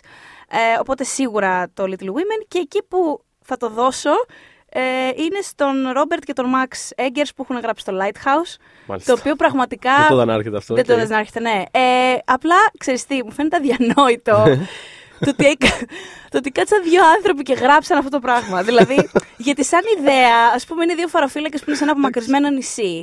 Και μ, είναι, απομο... είναι απομονωμένοι και αρχίζουν, ας πούμε, να, να βλέπουν. Να τρελαίνονται. να τρελαίνονται και παραισθησι... παραισθησιογόνα η ατμόσφαιρα γενικώς και μια, μια παράνοια η οποία OK. OK. Απλά ο τρόπος που είναι γραμμένο το σενάριο και ο τρόπος που μιλάνε αυτοί οι άνθρωποι και η γλώσσα που χρησιμοποιούν, εμένα με ξεπερνά. Οπότε δεν μπορούσα να μην το δώσω, θα το πάρουνε. Ε, μ, ναι, αυτά. Ωραία. Τα δικά μου. Ε, έχω τον Glass, Ναι. το M. Night Shyamalan, Μμμ. γιατί; Θα χαιρόταν τόσο πολύ. Θα, Γι' αυτό. θα, θα το εκτιμούσε τόσο τον πολύ. αγαπώ, χαίρομαι. Για, για σένα τα κάνω όλα. Να διαβάσετε Ε, τη συνέντευξη του στο oneman.gr. Μμ. Είναι πολύ... Θα καταλάβετε γιατί λέω ότι θα χαιρόταν πάρα πολύ αν άκουγε το podcast. Πραγματικά. Είναι πολύ... έχει, με- έχει επενδύσει πάρα πολύ στο να αρέσουν ταινίες του. Είναι από αυτούς τους σκηνοθέτες και Ναι, ναι, πολύ ναι. τον Όχι, στεναχωρούμε. το είχαμε αναλύσει κάπως όταν αυτό δεν και μας στο αρέσει. επεισόδιο για την έκτη αίσθηση. Είχαμε πει αρκετά για την ψυχολογία του και όλα Έτσι, αυτά. έτσι. Αλλά όχι, ναι, ε, είναι μια ταινία την οποία την είχα, αγ- την είχα αγαπήσει. Είναι πολύ αρχή της χρονιάς. Πάει πάνω από χρόνο που την έχουμε δει, οπότε κάπως την έχουμε ξεχάσει ενδεχομένως. Αλλά ε, δεν ξέρω, την αγαπώ πάρα πολύ και πιστεύω ότι αυτό το πράγμα που έκανε σαν κλείσιμο μιας τριλογίας η οποία ποτέ δεν είναι πρόκειτο να είναι τριλογία, ούτε Μμ. ποτέ υπήρχε ένας συμβατικός τρόπος να, να συνεχιστεί ας πούμε, αυτό το πράγμα. Ε, και ο τρόπος με τον οποίο ξέρεις, ουσιαστικά εξετάζει και την σημερινή ας πούμε κάπως ε, Μμ. περιοχή κουλτούρα και τη θέση του μέσα σε αυτή και τι λένε όλοι αυτοί οι ήρωες για, το, για την ψυχοσύνθεσή του και για τον ίδιο σαν δημιουργό. Τέλος πάντων, έχει πάρα πολύ ενδιαφέρον αυτό το πράγμα που έχει κάνει. Είναι πάρα πολύ unexpected. Περιμένεις την κορύφωση της περιοδική τριλογίας του M. Night Shyamalan και είναι βασικά η μισή ταινία τρεις τύποι σε ένα δωμάτιο να συζητάνε. Δηλαδή Από τις πιο εγκεφαλικές του Πραγματικά, ταινίες και γενικώς είναι από είναι αυτές όλο τις- μέσα στον εγκέφαλο του M. Night Αυτό, Shyamalan. ακρι- αυτό ακριβώς θα Ό,τι, έλεγα. ό,τι και αν σημαίνει αυτό. Εάν κάποιος ενδιαφέρεται για το πώς σκέφτεται για τη ζωή ο Έμνα Σιάμαλα, αυτή είναι η ταινία. Που θα Ναι. το... Απλά δεν αφορά όλο τον κόσμο αυτό. Αυτό, αυτό, είναι το εντάξει. θέμα, δεν πειράζει, αφορά εμάς. Αυτό με με αφορά, εγώ το έβαλα στην πεντάδα και μπράβο. Ε, έχω επίσης το. Και μπράβο μου. Και μπράβο μου. έχω το Little Women που το ανέφερες. Ε, έχω το, το Parasite. Ε, δεν ξέρω, έχει όλες οι σεναριακέ στροφές της ταινίας. Δεν δεν σταματάει, ρε παιδί μου, το Τρελές πεντάλεπτο. παλαβές, Είναι ναι, ναι, φοβερό. ναι. Έχω το Irishman του Steven Zalian.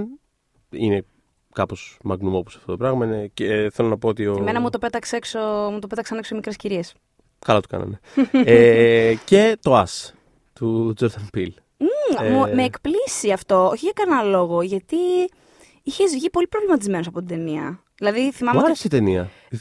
Ναι, Το απ- Sims είχα βάλει. Όχι, όχι, είχα βγει πάρα πολύ. Κατα... Θυμήθηκα τι λες. κατάλαβες. Είχα βγει πολύ προβληματισμένο. Μπράβο, το θυμήθηκα. μου είχες γιατί πει ότι δεν το είχες διασκεδάσει αυτό, δεν το είχες Δεν ευχαριστηθεί. το είχα διασκεδάσει γιατί Μμ. με είχε σε, σε ένταση όλη την ώρα. Δεν με είχε πετάξει έξω όμως. Μμ. Απλά προσπαθούσα να καταλάβω τι ακριβώς έβλεπα και το ξανάδα στα καπάκια ή τόσο λίγες μέρες μετά και μου κλίκαρε κάπως. Νομίζω ότι είναι πάρα πολύ ενδιαφέρον αυτό το, το πράγμα που κάνει. Όπως και το Get Out. Δηλαδή έχει. Δεν ξέρω, παιδί μου, έχει. Για τον Γκέτα το είχε πάρει κιόλας το Όσκαρ του. Είχε πάρει το το Oscar. αναλογούσε. Ε, δεν ξέρω, νιώθω ότι έχει ένα, μια οπτική, ρε παιδί μου, ο τρόπος, που, ο τρόπος που γράφει τρόμο και αλληγορία είναι κάπως μοναδικός και περιμένω πάρα πολύ να δω τι άλλο θα κάνει στην καριέρα του και τέλος πάντων σίγουρα Τζόρνταν, είμαστε μαζί σου. Είμαστε μαζί σου. Ε, και το δίνω στο Little Women OK. ε, γιατί πραγματικά αυτό που έθεσε ως θέμα, ας πούμε, το περί διασκευής και τα λοιπά, υπάρχουν διασκευές και διασκευές. δεν το Ε, συζητώ, ναι, ναι, ναι. Κάπου δεν θυμάμαι πού το, πού το έγραφα κα- πρό- πρόσφατα. Θυμάμαι να αναφέρω πρόσφατα κάτι για το adaptation. Γιατί όμως ήταν. Γιατί να ήταν, δεν Γιατί θυμάμαι. να ήταν. Σε προδίδω Το έχουμε τώρα, αλλά δεν το συζητήσει θυμάμαι. κιόλας. Μμ, Κάτι ήταν. τι να σου Τέλος πω. πάντων, υπάρχουν διασκευές και διασκευές. Υπάρχει το adaptation, ας πούμε, του. Θυμάμαι να συζητάμε πρόσφατα και να αναφέρω το adaptation του Charlie Kaufman. Α, για το Cats. Λέγαμε Αχ, για το. Θεέ μου, ναι. Πα, πα, πα. Το Cats. Το Cats. Το Cats, η καλύτερη ταινία της χρονιάς στην Καλύτερη πραγματικότητα. χειρότερη, ναι. Καλύτερη. Αλλά τέλος πάντων. Αδιανόητη ταινία. Πραγματικά δεν τη δείτε, δεν τη δείτε όλοι. Δεν καταλαβαίνετε τι χάνετε. Είναι Α, τρομερά το- κρίμα που δεν είχε το marketing στην Ελλάδα τουλάχιστον που τη άξιζε. Θα είχε πάει πολλοί κόσμος να τη δει. Αν την είχαν μαρκετάρει, Απίστευτη ταινία. είναι το μεγαλύτερο έκτρωμα Απε- Αδιανόητο. που αδιανόητο. έχει δει, παιδιά. Έχει πολύ μεγάλη. Πρέπει να μάθει το marketing γενικότερα παγκοσμίως ότι να, να εκτιμήσουν την αξία ενός έσχους. Δεν το καταλαβαίνω ότι είναι ενάντια της επιστήμης τόσο σε πολλά αδιανόητα, εισαγωγικά. λάθος που έχουν. και ακατανόητα. Ο, κα- δεν υπάρχει στιγμή της ταινίας που να μην συμβαίνει μια επιλογή. Ακριβώς. Το οποίο εμένα Πολύ αυτό, με σωστό νοιάζει, το αυτό με νοιάζει εμένα περισσότερο. Και είναι και Δεν- Σωστή λίγο- λάθος δεν έχει σημασία. Ποιο θα κρίνω εγώ το- αν σωστό ή λάθος, ποιος είμαι, τι είμαι. Και εντάξει, Αλλά και στο σημερινό Hollywood που τα που βγαίνουν όλα κάπως πακεταρισμένα και είναι κάπως... πακεταρισμένα και είναι πολύ ασφαλείς επιλογές Αυτό ακριβώς. πια. Είναι πολύ Βλέπεις δύσκολο ένα να cut βρει και ένα λες, αληθινό train wreck. Είναι πάρα πολύ δύσκολο να συμβεί αυτό το πράγμα. Να είναι top to bottom ένα χάλι, Ναι, ισχύει. δηλαδή Αυτό στη- είναι το ένα χειρότερο χάλι. σενάριο είναι πράγματα τύπου Dark Phoenix, ξέρω εγώ, που είναι απλά ότι κάπως όλοι υπνοβατούν. Οκ. δηλαδή, ναι, ναι. Απλά, απλά δεν έγινε τίποτα. Δεν είναι ότι συνέβησαν επιλογές και ήταν άστοχες. Είναι ότι απλά κανείς δεν έκανε τίποτα. Αυτό το χειρότερο που μπορεί να συμβεί. Αλλά ένα πράγμα σαν το Cats. Δεν ξέρω, είναι πραγματικά αδιανόητο πως σε κανένα σημείο κάποιος δεν είπε Μήπως όχι. Όχι, ναι. ναι. Και δεν Χαίρομαι είναι- που δεν το είπε. Και δεν είναι και παρατημένη ταινία. Αυτό που λέω Όχι, Θοδωρής, δεν είναι είναι καθ' ίσα ίσα. πάντες. Ο Έτσι, Ιαν έτσι. Μακέλεν γλύφεται και κάνει μιάου. Είναι αδιανόητη ταινία. Τέλος πάντων. δεν θυμα- τε- τε- Ένα το- podcast για το Cats. Ένα podcast. Καλά, άνετα, άνετα, άνετα. άνετα. Τραγουδιστό κιόλας. Ε, αλλά ναι, το συζητάγαμε για, λόγω της διασκευής. Ότι, είναι πολύ συνε- Ναι. ότι είναι πολύ πιστό ας πούμε, στο ότι είναι αυτό το θεατρικό τέλος πάντων. Δεν Μμ. μπορώ να το φανταστώ, αλλά τέλος πάντων. Και έλεγα ότι αυτό, ότι υπάρχει τρόπο να διασκευάσεις κάτι, άμα υπάρχει ένα όραμα και μια λογική πίσω από το γιατί το κάνεις. Ε, Όπως το. και ανέφερα το adaptation του Charlie Kaufman τέλος Μμ. πάντων. Το, το Little Women δεν είναι τόσο. Δεν, δεν φεύγει τόσο πολύ έξω από το Όχι, υλικό. καλέ. Όχι, αλλά καλέ. έχει και πάλι μεταστοιχεία. Βέβαια. Ε, Εννοείται. γενικά, Αυτό το προς το τέλος που σας έλεγα, απλά δεν θέλω να το αναπτύξω ναι, πάρα πολύ. έχει, έχει, Προς το παρόν. έχει τρομερό ενδιαφέρον γιατί κάπως ε, παίρνει την ιστορία και την, ο τρόπο- το- όχι μόνο το σημείο που την ξεκινάει, αλλά και ο τρόπος που δίνει βάρος σε συγκεκριμένα πράγματα, την κάνουν μια ιστορία για άλλα πράγματα στην ουσία. Ε, κα- Δηλαδή δίνει μια άλλη βαρύτητα τελείως. Δηλαδή μετά, ε, ε, να πω σε αυτό το σημείο ότι εμένα αυτό είναι το entry point μου. Αυτή η ταινία Ναι, είναι δεν έχεις διαβάσει τα βιβλία. στο Little Women. Μμ, μμ. Ούτε έχω δει τις προηγούμενες ταινίες, ούτε τίποτα, τίποτα, τίποτα. Και έχει τρομερό ενδιαφέρον ότι μετά, ρε παιδί μου, καθόμουν να. Εννοείται ότι σκοπεύω 100% να το διαβάσω, γιατί έχω τρελή περιέργεια και επίσης θέλω όντως να το διαβάσω. Και το οι μικρές κυρίες μεγαλώνουν, παρακαλώ, που είναι η συνέχεια. Μάλιστα, όλα θα τα διαβάσω. θα μελετήσω πάρα πολύ. Ε, αλλά μετά, διαβάζοντας ε, πράγματα για την προπάρχουσα ιστορία τέλος πάντων ή για προηγούμενες ταινίες κτλ., Μμ. ένιωθα ότι διάβαζα. Ε, Διάβαζα πράγματα που δεν, δεν μου είχαν καν περάσει από το μυαλό Μμ. με βάση τη συγκεκριμένη ταινία και τον τρόπο που η Γκέρουιγκ ε, πώς το λένε, πιάνει κάποιους χαρακτήρες και το σημείο από το οποίο μας βάζει στις ιστορίες τους. Η Amy που συζητάγαμε ας πούμε, πιο πριν, που είναι πολύ χαρακτήρας που έχει διχάσει. Ναι, είναι διχαστικός χαρακτήρας. Ο πιο διχαστικός χαρακτήρας των βιβλίων. Ε, και ο- διάβασα και ένα άρθρο στο Slate, συγγνώμη, Ναι. το οποίο το εκτίμησα σαν take παρότι διαφωνώ γιατί Ναι. είμαι φαν της Amy από μικρή που έλεγε ε, ότι ε, Little Women καλά έκανες και προσπάθησες. I still hate Amy. Ναι, οκ. Amy March, το οποίο το Ε. ακούω πάρα πολύ. Εντάξει, δηλαδή καταλαβαίνω. Πες όμως. Φανταστικό. Οι δύο πρώτες σκηνές, πώς να το πω, οι δύο πρώτες σκηνές δεν είναι απλά ρε παιδί μου ότι λέει την ιστορία με, με άλλη σειρά ή ότι κάνει ένα ενδιαφέρον κάπως σπάσιμο στην ιστορία και την ανακατασκευάζει. Είναι ο τρόπος με τον οποίο το κάνει. Δηλαδή, οι δύο πρώτες σκηνές της ταινίας ουσιαστικά σου λένε πώς να διαβάσεις την ταινία και είναι άλλο πράγμα από αυτό που ενδεχομένως να ήταν πριν η ιστορία ή να είναι μετά, μα κάποιος άλλος διασκευάσει με άλλο τρόπο. Ναι.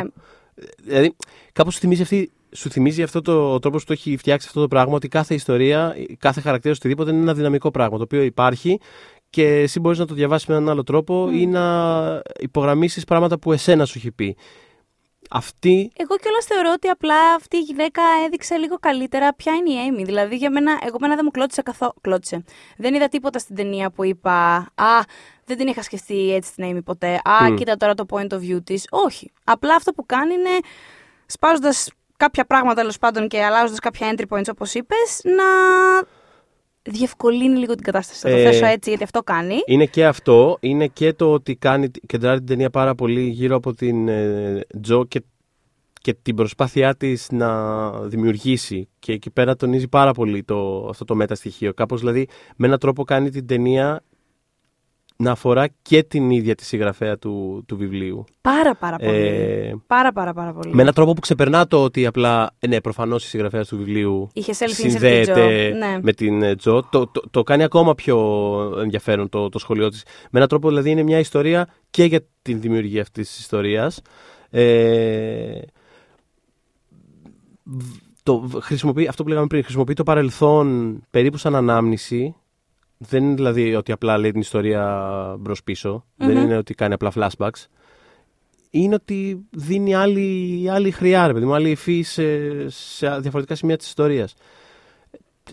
Πραγματικά το βρήκα και έντοιμα. Είναι, Είναι φανταστική. εντυπωσιακό σενάριο. Είναι πάρα πολύ καλή ταινία. και εντυπωσιακή ταινία. Ε, Δεν ξέρω αν το Και καταλάβατε. βάζει το σε καταλάβατε κάποια- ενδεχομένως. Ότι Κάπως μας μου α- αρέσει. Λίγο μου άρεσε αυτή η ταινία. Ε, και μ' αρέσει ρε παιδάκι μου που έχ...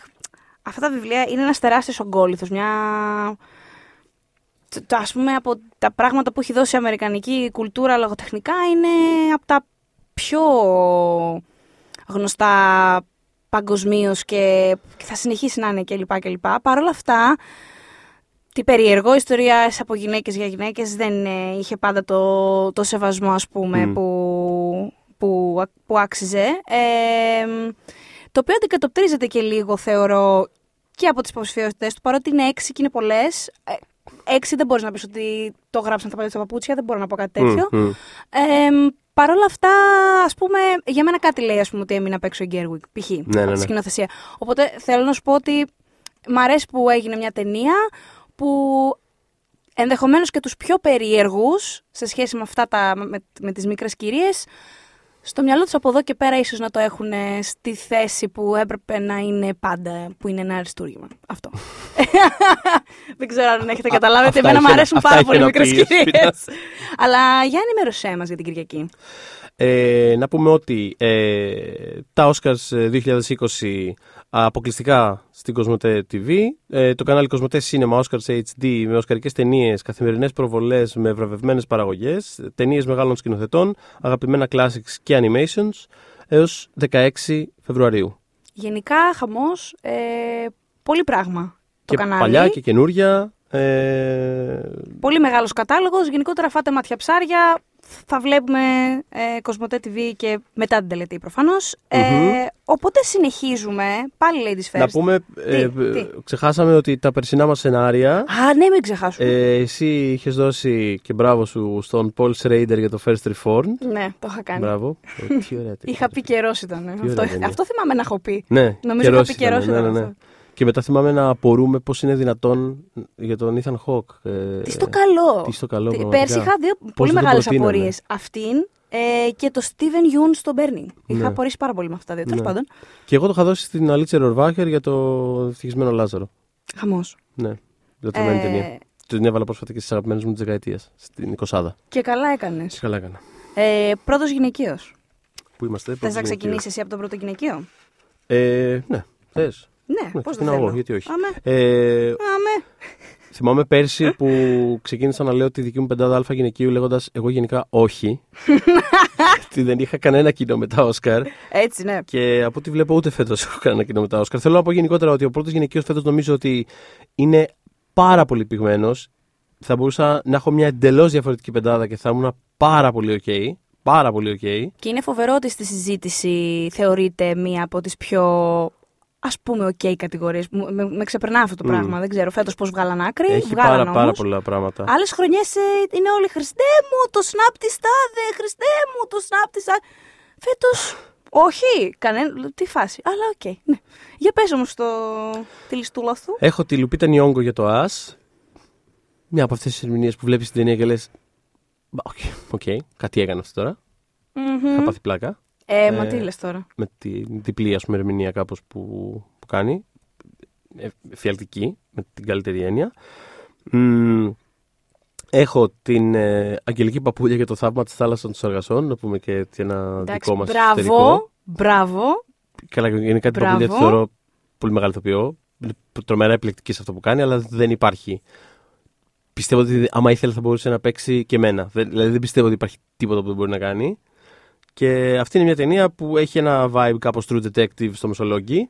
Και αυτή είναι τύπου η, η αστυνομικός που έχει πάρει δυσμενή μετάθεση και τώρα είναι εκεί πέρα και δεν την παλεύει με τη ζωή εκεί πέρα και πίνει και βρίζει και είναι αυτό. Και τύπου δεν θα το, σχολ- δεν θα το συζητήσουμε κιόλας, αγοράκι μου. Έχει ένα τέτοιο Μμμ. vibe. Ε, και είναι τίποτα, είναι φανταστική. Step on me κτλ. Ε, έχω επίσης Anne Hathaway για το The Hustle. Για από τις Μπράβο. κομικές ερμηνείες της χρονιάς, αν όχι η κομική ερμηνεία της χρονιάς. Ε, It came true. Που είχε είναι- πει τότε. είναι, μια, είναι ένα ασήμαντο remake ε, μιας γνωστής κομμωδίας ε, με τον, ε, θα πω, Steve Martin και Michael Caine. Μμ.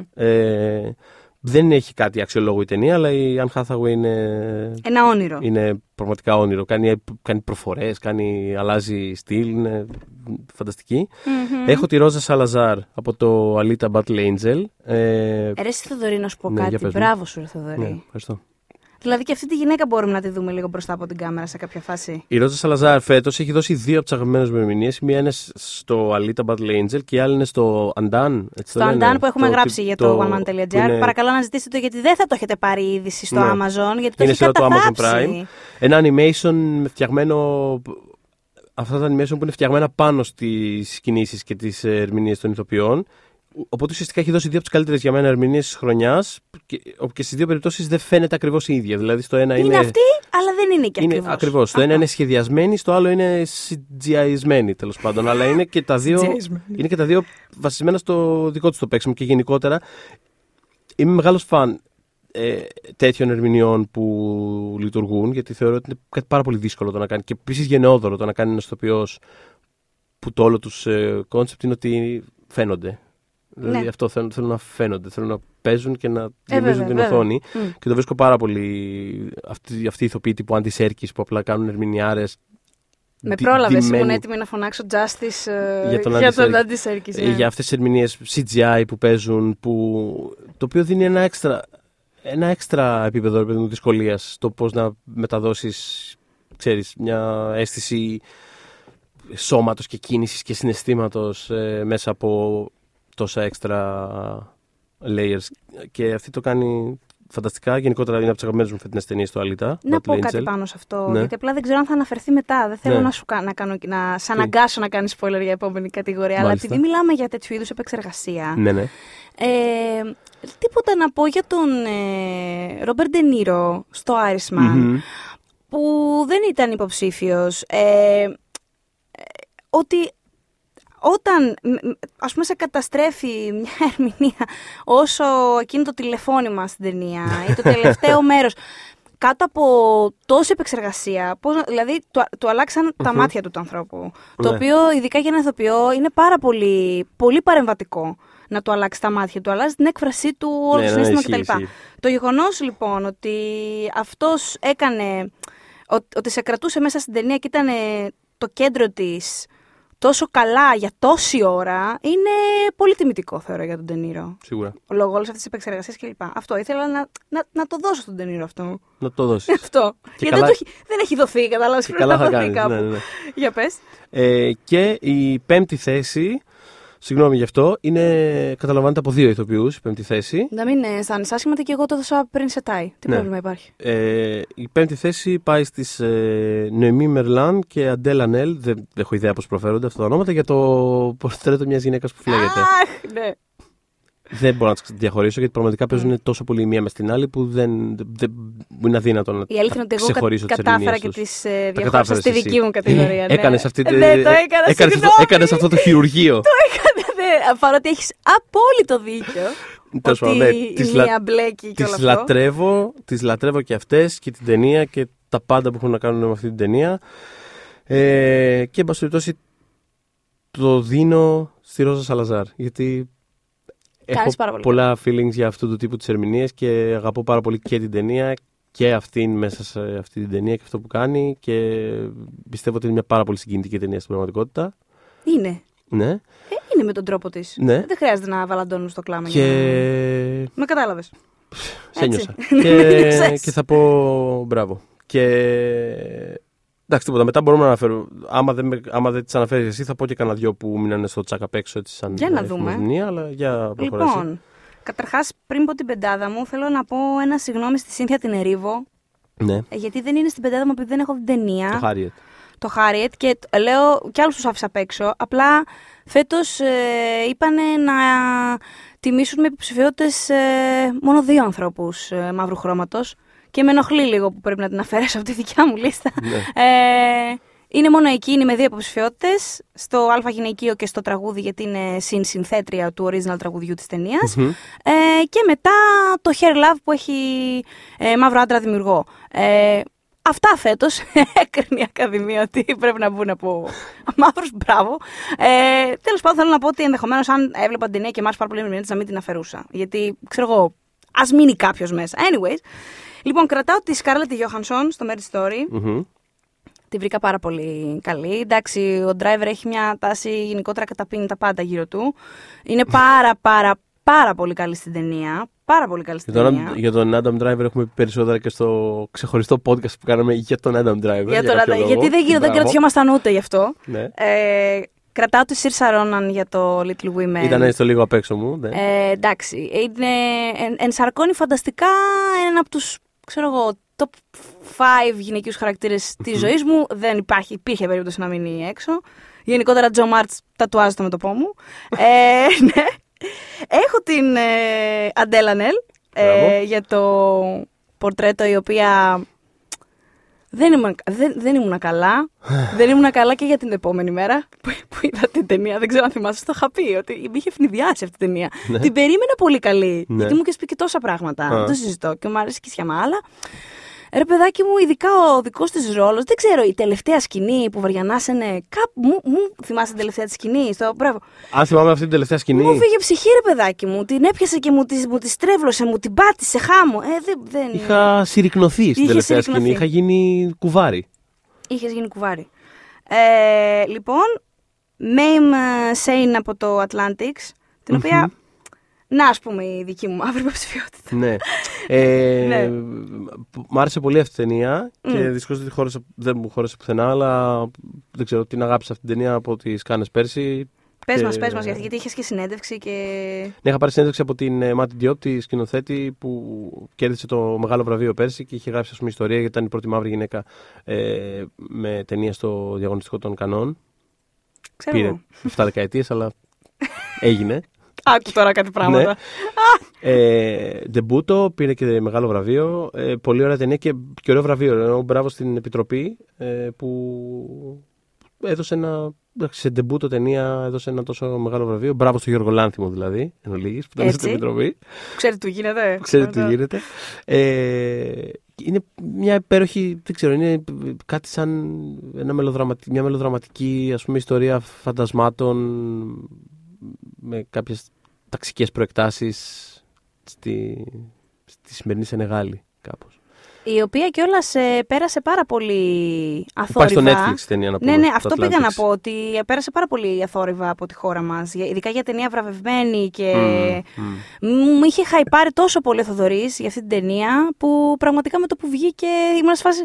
Τώρα δεν είναι το Atlantic. ε, Τώρα δεν είναι. Και όχι, είχε, είχε δίκιο σε όλα όσα μου έλεγε να τη δείτε, να την αναζητήσετε. Ε, και ξέρεις κάτι, δεν θα πειράξω τη Σαρλής Θερών από τον Bombshell παρότι η ταινία είναι πολύ μέτρια. Μμμ. Έως, έως με τσάντισε σε πράγματα. Γιατί. Δεν, εγώ ναι, από μένα, όχι από μένα αυτό. μεγάλο όχι. Ε, μ, απλά επειδή ε, ε, έχω παρακολουθήσει πάρα πάρα πολύ γενικότερα στα τελευταία αρκετά χρόνια το χαρακτήρα τον οποίο υποδίεται και μου είναι πάρα πολύ δύσκολο να, να την εντοπίσω ως, ως, ως μία ερπετό. Τη Μέγαν Κέλλη μιλάω. Τη Μέγαν συγγνώμη, Κέλλη, ναι. τη Μέγαν Κέλλη. Ε, γενικότερα έχω περάσει τα τελευταία αρκετά χρόνια της ζωής μου πολύ έξαλλη με τη συγκεκριμένη γυναίκα. Οπότε, μ, Οπότε καταλαβαίνω γιατί Κα- Κα... τσάντισε και η ταινία. ναι, και κάπου Γιατί η ταινία δεν είναι καθόλου τσάντσισμένη με τη συγκεκριμένη Δεν είναι γυναίκα. καθόλου.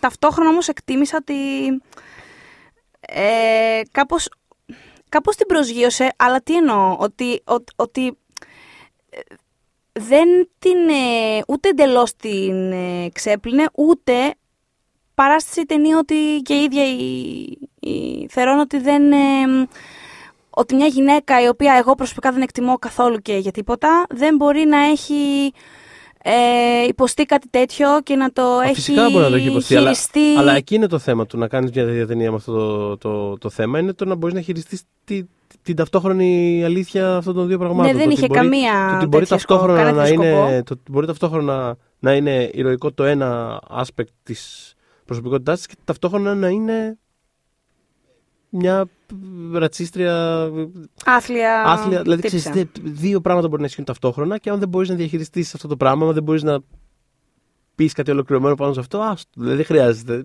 It's okay, δεν, δεν χρειάζεται. Ναι, όχι, όχι. Γιατί συμ- αυτός συμ- κάτι συμφωνώ, συμφωνώ απόλυτα. Την έφερε και πάρα, πάρα, πάρα πολύ κοντά στην πραγματικότητα. δηλαδή, οι ώρες ήταν πολύ αγρευτικό. Ναι, ήταν πάρα το πολύ, πώς ήταν- μιλούσε και το τρόπος που κινείται τα, που κινούνταν τα μάτια της, ειδικά.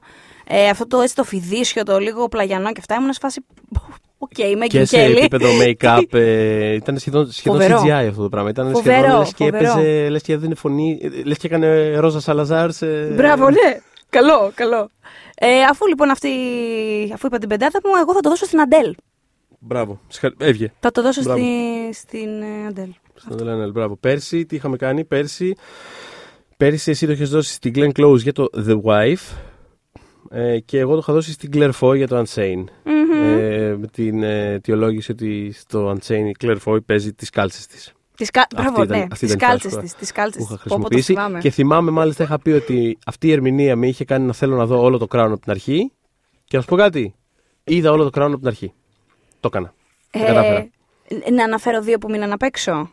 Ναι, Ε, τη Λουπίτα τη Νιόγκο στο As ναι. ε, και την Οκοθίνα στο Farewell. Την Ακουαφίνα την έχω και εγώ στα λίγο στο τσάκα απ' έξω, όπως έχω και την Elizabeth Moss ε, για το Head Smell. Ε, Την Οκουφίνα βρε παιδάκι μου. Ναι. Δηλαδή Ωραία, εκείνη πολύ ωραία, φοβερή. ωραία, και ωραία. εκείνη τη σκηνή που εξηγείς στον μπαμπά της ότι βρε παιδάκι μου έπρεπε να μου πεις παραπάνω πράγματα γιατί με είχε στην απ' έξω εκεί στο ξενοδοχείο που μιλάνε και συζητάνε και κλαίει.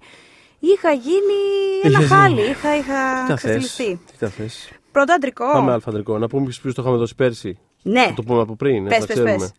Λοιπόν, γιατί έχω πολλά feelings. Εγώ να δεις. Ε, Εσύ να δεις. λοιπόν, εγώ το είχα δώσει στον Bradley Cooper για το A Star is Born, η αγαπημένη μου ερμηνεία της δεκαετίας. Χριστέ μου. Ναι. Bradley Cooper έχεις δικαιώματα Έχεις. και δεν θα στα αφαιρέσει ποτέ κανένας όσο είμαι εγώ εδώ πέρα. Έτσι. Και Γελάνε όλοι σε αυτό το στούντιο γενικά. Ε, μπαίνω, να σου πω κάτι. Μου συμβαίνει πάρα πολύ συχνά τελευταία να μπαίνω σε μαγαζιά και να παίζουν το σάλο εκείνη την ώρα. Και πιστεύω ότι είναι κάτι που το προκαλώ εγώ. Το κουβαλάω μαζί μου σαν Είναι ε, πολύ πιθανό. μια ενέργεια, ένα σύννεφο. Μπήκα τις προάλλες κάπου και έπαιζε το Seven Rings. Και με το που τελείωσε το Seven Rings παίζει το σάλο. ναι. Και είμαι σε φάση, τα παίζει όντως ή τα ακούμε στο κεφάλι μου; Ήταν πολύ περίεργο. Μμ. Αυτά τα δύο συγκεκριμένα. Ήταν, ήταν. Τέλος Ήταν πάντων, φοβερή. λοιπόν, Το σέρνει μαζί του. Το σέρνω μαζί μου. Σέρνω- όπου πάω με ακολουθεί το σάλο. Ένα συννεφάκι από πάνω. Ήχη. Λοιπόν, και εσύ. δύσκολη μέρα. Λοιπόν, έχει ξεκινήσει δύσκολη εβδομάδα.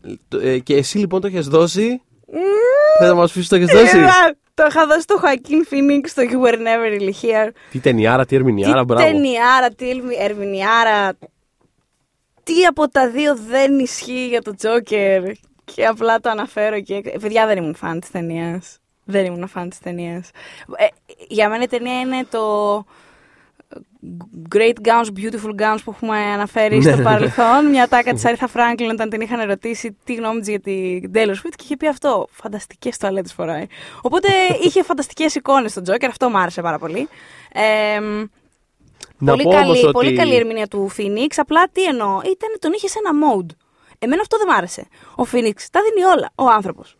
Και ε, σα- είναι σαρωτικός στην ταινία. Ναι, αλλά ο Τόντο Φίλιπς, ο σκηνοθέτης της ταινίας, μιλάμε, τον έχει από την αρχή ως το τέλος να κάνει το ίδιο πράγμα. Δηλαδή, αν εξαιρέσεις το πολύ τελευταίο μέρος της τρίτης πράξης που ας πούμε κάπως απελευθερώνεται ψυχολογικά και βλέπεις και κάτι ακόμα, Αχα.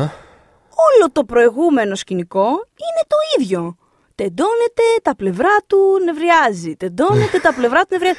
Δηλαδή, Και ο- είναι, είναι πολύ συνεπές με όλο το. Δηλαδή, κάπως όλο το, το, το vibe και η αίσθηση της ταινίας.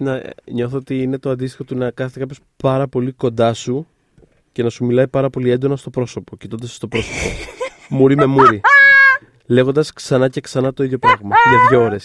το οποίο κάνει αυτή Είμαι τη στη στιγμή φάση- που μιλάω από Θοδωρή, Ναι. βασικά. Είμαι σε φάση. Ναι, οκ, Καταλάβαμε. αλλά κάνει λίγο πίσω πρώτον. Δεύτερον, πιες λίγο νερό και το συζητάμε. Αυτό ήταν κάπως. Αλλά δεν έχω μίσος για την ταινία. Δεν έχω... Είναι οκ. Sure. Κάνει το κομμάτι της. Δεν με νοιάζει. Μια χαρά. Beautiful gowns. Πάμε παρακάτω. Ε, να πω για τον Joaquin Phoenix και μπράβο του ότι έδωσε μια φανταστική ευχαριστήρια ομιλία ε, χτες βράδυ στα Μπάφτα που κέρδισε το βραβείο πρώτου ανδρικού ρόλου, το οποίο θα πάρει και στα Όσκαρ σε λίγες μέρες. Ε, αλλά έδωσε μια φανταστική ομιλία Εντάξει, έχει γενικά αυτό το, το, το, το, το, το, το ταραγμένο, το. Δεν ξέρω γιατί είμαι εδώ, κοιτάει κάτω. Δηλαδή το έχει πάντα αυτό για ό,τι και να Ναι. λέει. Ε, Γενικότερα- το οποίο okay, δεν, δεν αισθάνεται καλά. Είναι, okay, είναι σαφές αυτό. Δεν, δηλαδή δεν περνάει καλά. Γενικά Είναι δεν, σίγουρο δεν περνάει καλά. δεν περνάει καλά και γενικά σ- σνο, σνομπάρει κατά κάποιο τρόπο. Ναι, εντάξει. Πάντα, πάντα του το έκανε, ρε παιδί το μου. ότι δεν περνάει καλά. Πάντως, Στο World πα- Season αυτό θα έλεγα. Ότι... Πάντως, το, το, ότι Ε. το ότι σνομπάρει είναι διαφορετικό. Δηλαδή και τα δύο ισχύουν, πιστεύω, αλλά όντως δεν περνάει καλά και δεν είναι θέμα. Εντάξει, δηλαδή Φαίνεται, φαίνεται. παιδί φαίνεται μου. και, Ε. και δικαίωμά του και μακάρι να τελειώσει αυτή η περίοδος να πάει σπίτι του να ε, ηρεμήσει. Να πάρει Και μια να γυρίσει ανάσταση. το sequel από ό,τι έχω καταλάβει θέλει. Οπότε... Τι κάνει, θέλει να είναι καλά, μια χαρά, ωραίος ηθοποιό, να κάνει ωραία πράγματα. Ε, αλλά έδωσε μια ομιλία που κάπως ήταν λίγο. Ε, συγχυσμένος λίγο με την όλη φάση αυτό που συζητάγαμε και πριν, τον αποκλεισμό ας πούμε ε, μη λευκών τέλος πάντων από όλη αυτή τη διαδικασία. Κα, κατ' επανάληψη, Όχι, πολύ ωραίο ειδικά speech στα ήταν μπάφτα αυτό. φέτος ήταν ε, άνω από τα μόνη η κατάσταση πια. Και κάπως έβαλε και τον εαυτό του μέσα ότι κάπως έχουμε αυτό το σύστημα το οποίο ε, εμείς ευνοούμαστε και δεν κάνουμε τίποτα για να το αλλάξουμε. τέλος Ναι, πάντων. ότι είναι στο χέρι Και μας ότι είναι κάπως να... Στο χέρι μας και ότι το μήνυμα που δίνουμε είναι σαφές, ότι είναι σαν να, ότι το τι λέμε στους ε, ε, people of color ότι δεν ε, είστε ευπρόσδεκτοι. Ναι, Που είναι μια κάπως δυνατή φράση να πεις με το καλημέρα ε, παραλαμβάνοντας ένα βραβείο που όλοι περιμένουν να ακούσουν ναι, ναι, επιθυμίες και... ευχαριστήρια για τους Μπράβο, ναι. ατζέντιδες. Ε, anyway, Ε, περιμένω να δω μακάρι κάποια στιγμή να, έτσι, να μας φυλάξει έναν αντίστοιχα έτσι, ωραίο λόγο ή οτιδήποτε σε σχέση με κάποια πράγματα που είχε κάνει μαζί με τον Casey Affleck. Θα με ενδιαφέρει πάρα πολύ να ακούσω και κάτι σχετικά με αυτό. Ε, ξέρεις, people of color, γυναίκες, το κάλυψαμε το ένα, να δούμε με το άλλο τι γίνεται. Ε, προσπερνώντας αυτό, ε, εσύ, θες να πάω εγώ πρώτα; ναι, πες, πες. Ωραία, θα πάω εγώ πες. πρώτα. Λοιπόν, εμένα η πεντάδα Εμένα μου... είναι χλιαρή, παιδί μου, αυτή η τέτοια. Αυτή, Η πεντάδα. Ναι, ναι, Ναι. Με το ζόρι είναι πεντάδα. Τέλος πάντων, ναι, πες. Εντάξει, λοιπόν, εγώ έχω τον ε, James McAvoy για τον Glass. Ε, τι άλλο να κάνει ένα άνθρωπος. Α πούμε. Εντάξει. Ωραία. Αχ, μπρα- Θοδωρή. Μπράβο. Μπράβο. Εντάξει. Τα είχαμε Το έχω και συζητήσει εγώ, και είμαι τότε. πολύ χαρούμενη. Παιδιά, είναι Ναι, από τι πιο παιδιά, committed ναι. ερμηνείε που έχουν δοθεί ποτέ στο σινεμά. Δηλαδή, τι άλλο πρέπει να κάνει ένας άνθρωπος; Αχ, μπράβο, βρε Θοδωρή, μια αγαλίαση. Ε, έχουμε συζητήσει και για τα μάτια του James McAvoy, τους, ε, Α, ναι, που τα θεωρώ- σύμπαντα που υπάρχουν εκεί μέσα. Θεωρώ ότι και- έχει ένα σύμπαν στα μάτια Ναι. του και γέλαγε Θοδωρή στην πρώτη. Αλλά πραγματικά είναι η ισχύ. Για πες λοιπόν. Έχω τον Adam Sandler για το Uncut Gems. Δεν, δηλαδή, τι να συζητάμε τώρα. Δεν είναι... Θέλω να πω γι' αυτό, γιατί το Ναι. σκεφτόμουν και πριν που μιλάγαμε για τη Τζένιφερ Λόπες. Μμ. Άλλη, φ- α- άλλη φάση, αλλά είναι και τα δύο, δύο σκαρικά σνομπαρίσματα τα οποία αποκαλύπτουν πάρα πολλά για την ίδια την Ακαδημία. ρε παιδί μου, το το τι συζητώ. θεωρούν δικό τους και τι όχι. Γιατί θεωρώ ότι απλά δεν γίνεται να δεις αυτή την ταινία. Δεν γίνεται και να μην, προ, να μην προταθεί, ρε παιδί μου. Πώς να σου το πω. Δηλαδή ότι σε ένα οσκαρικό πλαίσιο τουλάχιστον. Γιατί τώρα εδώ που συζητάμε έχουμε και διάφορα κουλά μέσα. Δηλαδή προφανώς δεν θα προτείνω ποτέ η Ρόζα Σαλαζάρ. Δηλαδή δεν, δεν, δεν την έχω σαν στον μπάρισμα στο μυαλό μου. Κατάλαβες με ποια Ναι, συζητάμε. πώς δεν καταλαβαίνω. Όταν είναι, ρε παιδί μου, ένα συγκεκριμένο πουλ ταινιών που, από τις οποίες βγαίνουν λίγο πολύ υποψηφιότητες και αυτή είναι μέσα εκεί πέρα, θεωρώ ότι είναι ενεργά αρνητική η ψήφος. Δηλαδή ότι ναι, μπράβο, αλλά εγώ δεν θα τον ψηφίσω. Είναι, είναι τέτοιο πράγμα. Ναι, και Επειδή, δε, επειδή τον τιμωρούν για το ότι είναι ο Adam Sandler και κάνει ε, 9 Jack and Jill τη χρονιά. Ναι, Ο- σύμφωνα κιόλας με αυτές τις ανώνυμες συζητήσεις και κουβέντες και όλα αυτά, που ή- ή- είναι ο Σάντλερ ένας από αυτούς που, για τους οποίους έχουν ερωτηθεί μέλη της Ακαδημίας. Ε, τα δύο επιχειρήματα είναι ένα αυτό που λες, ότι δεν νιώ, τον νιώθεις ότι είναι οσκαρικό σε οποιαδήποτε περίπτωση. Το οποίο συνδέεται με αυτό που λέγαμε πριν για τη Λόπεζ, παιδί μου. Είναι ότι κάπως δεν, το θε- δεν θεωρούν ότι ανήκει εκεί πέρα. Δηλαδή δεν είναι θέμα. Προφανώς Ακριβώς. προφανώς είναι, μια, προφανώς είναι τέλεια ερμηνεία, αλλά δεν σε θέλουμε εδώ. Είναι τέτοιο πράγμα. Και αυ- οδηγούμαστε έτσι στη, στο δεύτερο επιχείρημα που είναι ότι επειδή δεν ε, θεωρείται οσκαρικός και όλο αυτό το πράγμα, πάρα πολλοί δεν θα είδαν καν την ταινία. Το οποίο το ακούω πάρα πολύ. Δηλαδή ότι δεν θα ασχολήθηκαν καν. Παρότι Ε, έχει, ας πούμε, η ταινία. δεν το είπε ούτε ένας κουβαλάει- ούτε, δεύ, ούτε δύο άτομα. Τα- Ότι δεν την είδανε καν. Παρότι Ναι. ας πούμε, η προηγούμενη ταινία των Σάφτη ήταν στο διαγωνιστικό των κανόνων, ξέρω εγώ. Ναι, ε, και μάλιστα ο ένας Το κιόλας Good Time, έλεγε η αυτό. μία, δεν ξέρω, δεν ε, αναφέρεται, ανέφερε το άρθρο αν ήταν άντρας ή γυναίκα, ότι Εγώ προσωπικά θεωρώ ότι ο Άνταμ Σάντλερ έκανε την ε, ερμηνεία της καριέρας του, έδωσε την ερμηνεία της καριέρας του και είναι φανταστική η ερμηνεία χρονιάς. Ε, αλλά ξέρω πάρα πολλούς συναδέλφους που δεν την είδαν ούτως ή άλλως ποτέ. Ε, αλλά και εγώ που την είδα δεν τον ψήφισα γιατί, οκ, okay, μωρέ, δεν είναι τώρα Όσκαρ. Καταλαβαίνετε. Δηλαδή, εγώ ο δεν ίδιος κατάλαβα. άνθρωπος που Λοιπόν, λέει την είδα και τρελάθηκα. Ναι, να ξέρετε, σας ψάχνουμε. Έλεος. Σας, ψα... σας ψάχνω εγώ προσωπικά. Έκαι, έκαι σας δω μπροστά μου. Ε, Α, συγγνώμη, και το τρίτο επιχείρημα Ναι. ότι επειδή ανέφερε σε μια συνέντευξή του για το Howard, με τον Howard Stern ότι έτσι και δεν μου δώσουν το Oscar, θα κάνω επίτηδες. Ναι. Η ταινία που θα κάνω αμέσως μετά θα είναι επίτηδες η χειρότερη που θα μπορούσα να κάνω. Ότι και καλά τους σνόμπαρε και ότι δεν κάνουμε χιούμορ με αυτά τα πράγματα. Παιδιά, ε, ηρεμήστε. ωραία. Ακαδημία Κινηματογράφου, ηρέμησε, Ωραία, μην και να σου- προσβάλλεσαι. Ωραία, ωραία. Και πιάνω από αυτό που λες για να συνεχίσω και να Jesus. πω το τρίτο entry μου στη, στην πεντάδα. Ναι. Που είναι ο Adam Sandler για το Murder Mystery. Ε, και; Και αν μου κάνετε τη χάρη. Έτσι. Ε, που Πυρηνικές δηλώσεις. Ναι, αυτό που του ήταν ήταν ότι ο, αν έδινα εγώ τις χρυσές σφαίρες που χωρίζουν τις ερμηνείες σε κομικές και δραματικές, φέτος θα είχα δώσει στον Adam Sandler και τον πρώτο ε, ανδρικό σε κομμωδία για το Murder Mystery και τον πρώτο ανδρικό σε δράμα για το Uncut Gems. Αυτό έχω να πω. Έτσι. Μπράβο του. Ε, by the way, να πω ότι πέρασα καταπληκτικά με το Murder Mystery. Καλή μια χαρά Χωρίς είναι. την παραμικρή ηρωνία, πέρασα πάρα πολύ ωραία με την ταινία. Είναι μια χαρά ταινία.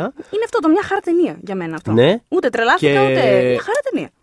Ε, αυτό το βαριεστημένα σέρνω την ύπαρξή μου από εδώ και από εκεί ε, όταν, ε, όταν κολλάει σε υλικό που το διασκεδάζω του Adam Sandler μου αρέσει πάρα πολύ. Μ' αρέσει είτε παίζει σε ρομαντική κομμεντή στο 50 First Dates Αχα. ε, είτε παίζει στο Murder Mystery είτε παίζει σε ένα ε, tense ε, νεοϊορκέζικο thriller όπως είναι το Uncut Gems όπου όλη του αυτή η, έχει, αυτό το, έχει αυτή τη συγκρατημένη οργή συνέχεια. Νιώθεις ότι θα, θα, θα σκάσει συνέχεια αυτός ό,τι και να κάνει.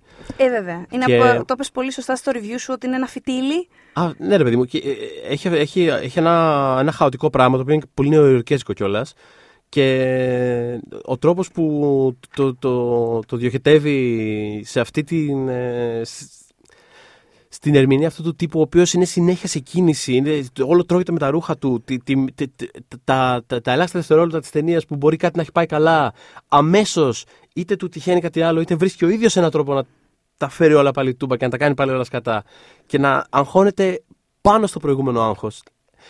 Για μένα, εμένα με Μου είχε βοήθησε. κολλήσει, στην, μου είχε κολλήσει την ψυχή στην πλάτη. Εμένα Δηλαδή, με βοήθησε πάρα δεν- πολύ ο Σάντερ στην ταινία. Γιατί.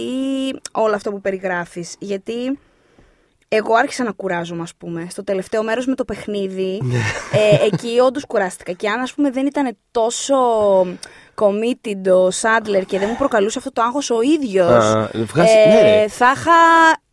Δεν θα είχα κοιμηθεί, γιατί δεν κοιμάμαι στις ταινίες, δεν μου συμβαίνει. Αλλά τέλος πάντων θα ήμουν σε λίγο. λίγο...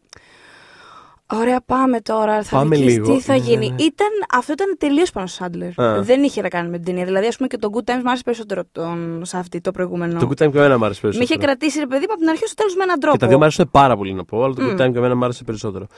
Το προηγούμενό τους με τον Ρόμπερτ Πάτινσον. Ε, Επίσης έχω στην πεντάδα μου τον Αντρέ Χόλαντ από το High Flying Bird του Steven Soderbergh.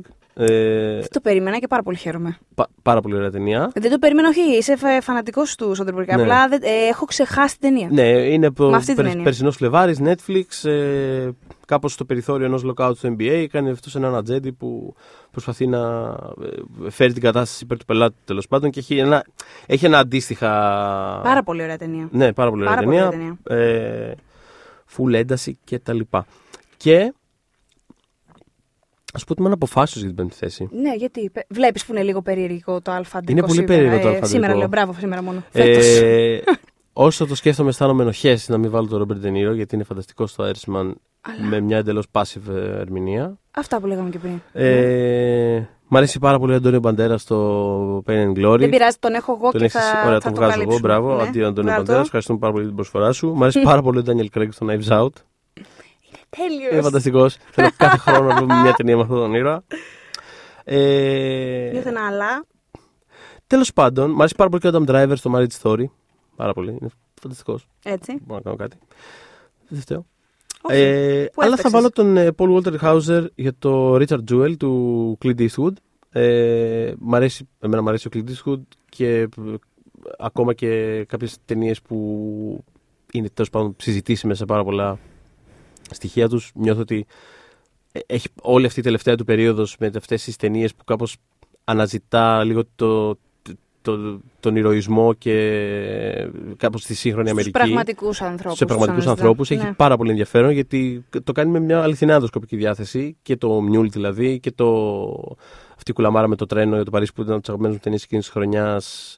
Ε, Και οι προηγούμενοι με τον Tom Hanks ε, το Sully. ήταν έτσι. Ναι. Ε, οπότε έχει- έχουν όλες αυτές ενδιαφέρον και ο Ρίτσαρντ Τζούελ είναι ένας τέτοιος ήρωας. Είναι ο φρουρός που βρήκε την ε, βόμβα στη, στην Ολυμπιάδα της Ατλάντα, σώζοντας τις πολλές ζωές και τα media και το FBI τον ε, έκαναν ουσιαστικά ύποπτο.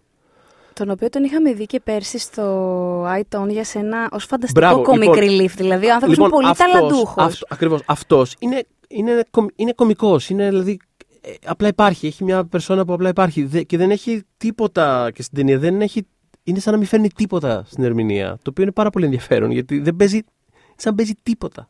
Είναι ε, εντελώς απογυμνωμένος από οτιδήποτε ας πούμε σαν ε, ε, μανερισμό έτσι ηρωικό. Δεν, δεν παίζει καθόλου με αυτόν τον τρόπο. Είναι πολύ, Mm-mm. πολύ αναπάντεχη ερμηνεία και δεν ξέρω. Μ' άρεσε, μου έμεινε πάρα πολύ. Ε, σε αντίθεση με την.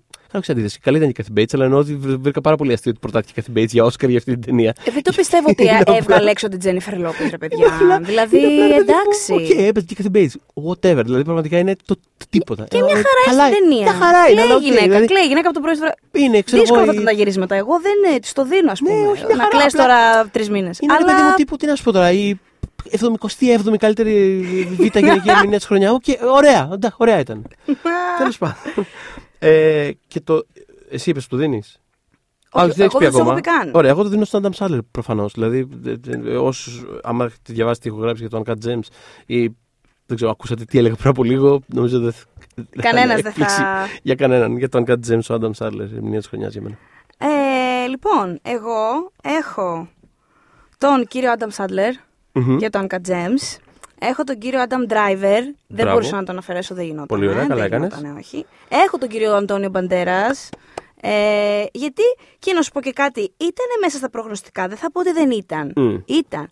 Απλά ήταν από αυτούς τους τύπου εκ το έβδομος τον, τον είχαν οι περισσότεροι ότι Αχα. Θα μπει μάλλον. Ναι, ναι, ναι, ναι. Ε, και χάρηκα πάρα πολύ που ήταν και όλα αυτά τα πρώτα ονόματα που ανακοίνωσαν. Ε, θυμάσαι που ανακοίνωσαν πρώτα την Kathy Bates και ήμασταν και οι δύο σε φάση. Ήταν η, What πρώτη, the fuck? ήταν η πρώτη υποψηφιότητα που αναφέρθηκε και είμαι σε φα... Δηλαδή, κάπως, κάπως έχεις στο μυαλό σου λίγο πολύ τι θα, τι θα ακουστεί στη διάρκεια της ανακοίνωσης των υποψηφιότητων. Και ήμουν κάπως έτοιμος για συγκεκριμένα πράγματα κάπως. Ναι. Και επειδή έχουν την τάση, πολλές φορές στο παρελθόν έχουν βάλει ταινίε του κλειδί από το πουθενά που δεν το περιμέναμε. Έτσι. Και με το που κυριολεκτικά η πρώτη υποψηφιότητα που ανακοινώνεται είναι Kathy Bates για τον Richard Jewell που δεν το είχε άνθρωπος στο ραντάρ του. Είμαι σε φάση. Τι Όπα, εννοείται; περίμενε. Θα τα ξανασκεφτούμε όλα τώρα. Δηλαδή, περίμενε. θα έχουν το κλειδί του παντού. Θα είναι παντού αυτή η ταινία. Αυτό θα μου πεις τώρα που δεν την περίμενε κανένας. Ε, και το έχει ξανακάνει με το Million Dollar Baby. Που το, ήταν πολύ. το American Sniper. Ναι, που, που ήταν ξαφνικά, ήρθε- ξαφνικά. Α, ξαφνικά.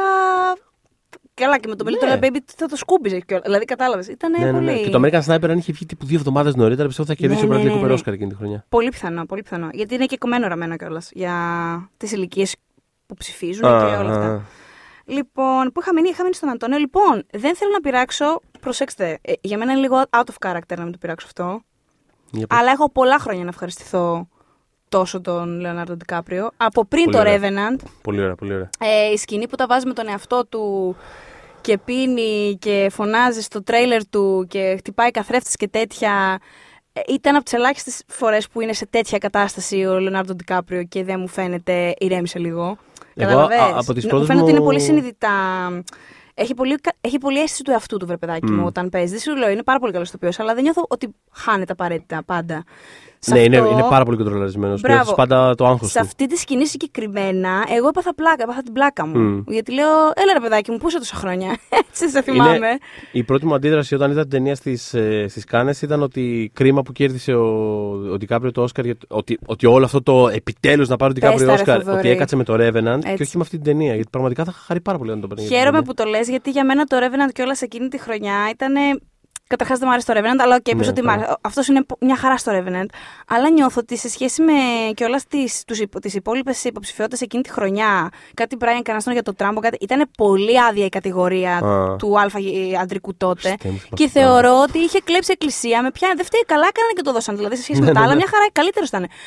Αλλά γιατί να μην το είχε πάρει σε μια χρονιά σαν τη φετινή, Μμ. που ναι, μεν τη θεωρώ πιο αδύναμη από άλλες κατηγορίες το αλφαντρικό, το είπα και νωρίτερα, αλλά δεν είναι σαν τη χρονιά του Revenant. Μμ. Που θεωρώ ότι ήταν ε, τρολολόλοι περισσότεροι. Πραγματικά ρίξτε μια ματιά στο MDB, δεν ήταν, ας πούμε, χρονιά Brian εκείνη. Cranston και τον Τραμπο. Και. Τι έχουμε ζήσει, ε; Εντάξει. Καλύτερα να έχει προταθεί για το Power Rangers ο Brian Cranston. σου Το πω κάνει κάτι, το θα κεφάλι, ήταν- το κεφάλι του τέτοιου, πώς το λένε; Ναι, Το- του. Ζω, ε, ζω, Ζω- ζω- Αυτός ο κύριος Ζω- που τους μίλαγε και τους έστειλε τι αποστολές. Αυτός, αυτό το, το Matrix, ναι, τα Pixels. Το μεγάλο πράγμα που έβγαινε Ναι. στα επεισόδια και είναι και στις αρχή, είναι νομίζω στην αρχή των credits. Οπότε Ναι. μην δείτε Power Ranger, δείτε τα credits στο YouTube. θα καταλάβετε. Ε, ε, τι ήθελα να πω και, Και; ο τελευταίος που το δίνω κιόλας και χάρηκα τόσο πολύ που τον έβαλες. Και εσύ είναι ο φίλος ο Μάκαβοη για του το το Glass, δίνεις. Του το δίνω, ρε Μπράβο. φίλε. Γιατί έχει ένα σύμπαν μέσα στα μάτια Έτσι. σου. Και, να σου πω, γιατί είναι έχει αδιανόητο. πολλά σύμπαντα στη συγκεκριμένη Α, ερμηνεία, έχει- στα έχει- πολλά μάτια. Έχει 23-24 σύμπαντα πόσα έχει. ε, εντάξει, όχι, πάρα πολύ δίκαιο. Και, και θεωρώ ότι. Πώς να σου πω, αν πάρεις αυτή την ερμηνεία και τη βάλεις σε μια άλλη ταινία, σε άλλο είδος ταινίας, θα ήταν σίγουρα υποψήφιος. Μμ. Καταλαβες, δηλαδή. είναι Να, το- ναι, ναι, ναι. ναι. δεν- Άμα, ήταν, άμα ήταν σοβαρή, άμα ήταν. Άμα, Αν ήταν άμα μια δεν ταινία ήταν για ένα πα- ψυχιατρίο, όντως. Αυτό, άμα δεν, άμα δεν ήταν πάλπι comic book ο εσωτερικό, εγκεφαλικό, αυτό που έκανε ο Σιάμαλα τέλος πάντων. Ναι, ε, ισχύει πάρα πολύ αυτό που Θα λες. μπορούσε Θα να ήταν σου όλο σε φάση. «Πω, Τι έκανε, φοβερό, παίζει πέ- πέντε ρόλους. Τρομερή ερμηνεία. Έτσι. Έτσι. Ε, χαίρομαι πάρα πολύ γιατί πραγματικά εγώ ε, από, από τη μέρα που παίχτηκε αυτή η ταινία που ήταν πέρσι αρχές Ιανουαρίου, οπότε πήγε Ναι. έρθει πάνω από Πο- χρόνο πια. έτσι. Σχεδόν 13 μήνες, ας πούμε, πάμε τώρα. Από εκείνη τη στιγμή είναι αυτός στον οποίο το δίνω. Εδώ και σχεδόν 13 μήνες. Χαίρομαι πάρα πολύ. γι' Αλλά, αυτό. είδα την, αλλά την προηγούμενη εβδομάδα είδα τον Κατ Τζέμ και άλλαξε τελευταία στιγμή στον τερματισμό. Έχασε το προβάδισμα στην τελευταία επίθεση. Εντάξει, να σου πω κάτι, το κράτησε 13 μήνες. Το κράτησε 13 μήνες όμως. Για το- για το είχε, το Θεό. προβάδισμα, είχε το προβάδισμα σε όλο τον αγώνα, Ε. το έχασε στο τελευταίο σουτ. Δεν πειράζει, χαίρομαι πάρα πολύ που το παίρνει από σένα. Ναι. Ε, πάμε σκηνοθεσία. Πάμε. Θες να ξεκινήσω εγώ; Ναι, με. Λοιπόν, Lulu Wang Farewell. Μπράβο της. Γιατί. και μπράβο της. Και μπράβο της. Ε, Σελίν Σιαμά. Ε, Και μπράβο πορτρέτο. της. Πορτρέτο. Ναι. Μάρτιν Σκορτσέζε, Irishman. Αχα. Παιδιά, είναι η αγαπημένη μου ταινία τα τελευταία πολλά χρόνια το Irishman. Ε, Ναι. Από τις τρει-τέσσερι τελευταίες θα πω ότι είναι το αγαπημένο μου. Γενικώς νομίζω ότι έτσι ξαναείδε.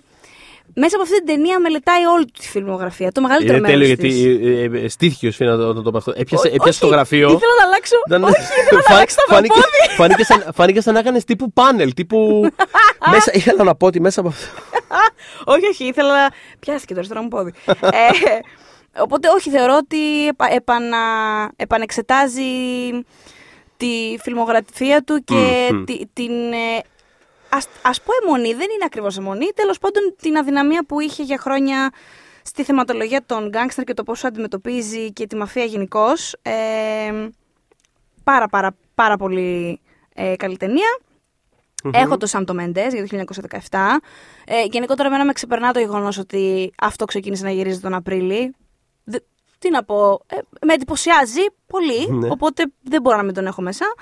Ε, θα βάλω τον Ταραντίνο. Τι Έχεις- πήγες να πεις; Πριν τον Ταραντίνο έχεις Ναι. και πάρα πολλά. Να Έχω πούμε και αυτό, feelings. έχεις πάρα πολλά feelings για συγκεκριμένα Ναι. την κατηγορία του μοντάζ. Του μοντάζ. Θέλω να πω ότι και εγώ έχω κάποια feelings για την κατηγορία του μοντάζ. Οπότε να σου πω κάτι. Α κάνουμε ένα έκτακτο, μια παρένθεση εδώ πέρα. Ε, Ναι. Εσύ για το μοντάζ θες να πεις το 1917. Ναι, θέλω να πω ότι ο Λί Σμιθ τέλος πάντων έχει κάνει το μοντάζ ε, προ διετίας, γι' αυτό και δεν τον λυπόμαστε, βρε παιδάκι μου. Πήρε για τον Ντανκέρκ ε, το Όσκαρ. Ναι. Δεν είναι ότι του λείπει.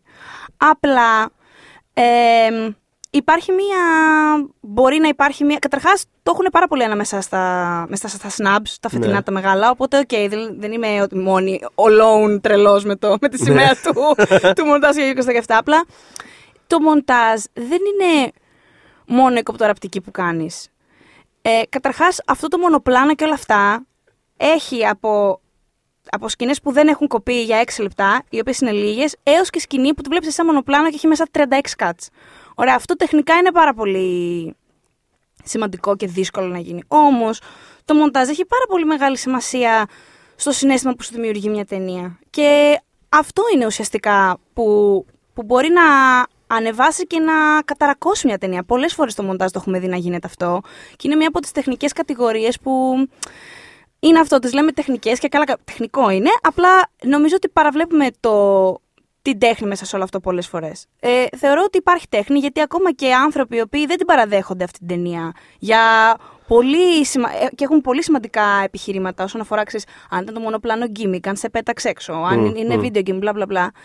Δεν έχω δει και κανένα να αμφισβητεί το, το ότι παρά το gimmick και όλα αυτά, ότι δεν ήταν συγκινητικό συχνά, ότι δεν είχε αγωνία συχνά, ότι δεν, ότι δεν... Αυτό έχει απόλυτη σχέση, να... έχει απόλυτη σχέση με το μοντάζ, θεωρώ. Δεν θα του το έδινα του κύριου Λι Σμιθ φέτος, θα το έδινα γενικότερα σκηνογραφία, μοντάζ, παράστα είναι όλα αυτά για μένα. Ναι, ναι, ναι, είναι, συμφωνώ. έχει συγκλονιστικού, Συμφωνώ, συγκλονιστική συμφωνώ, δουλειά, ναι.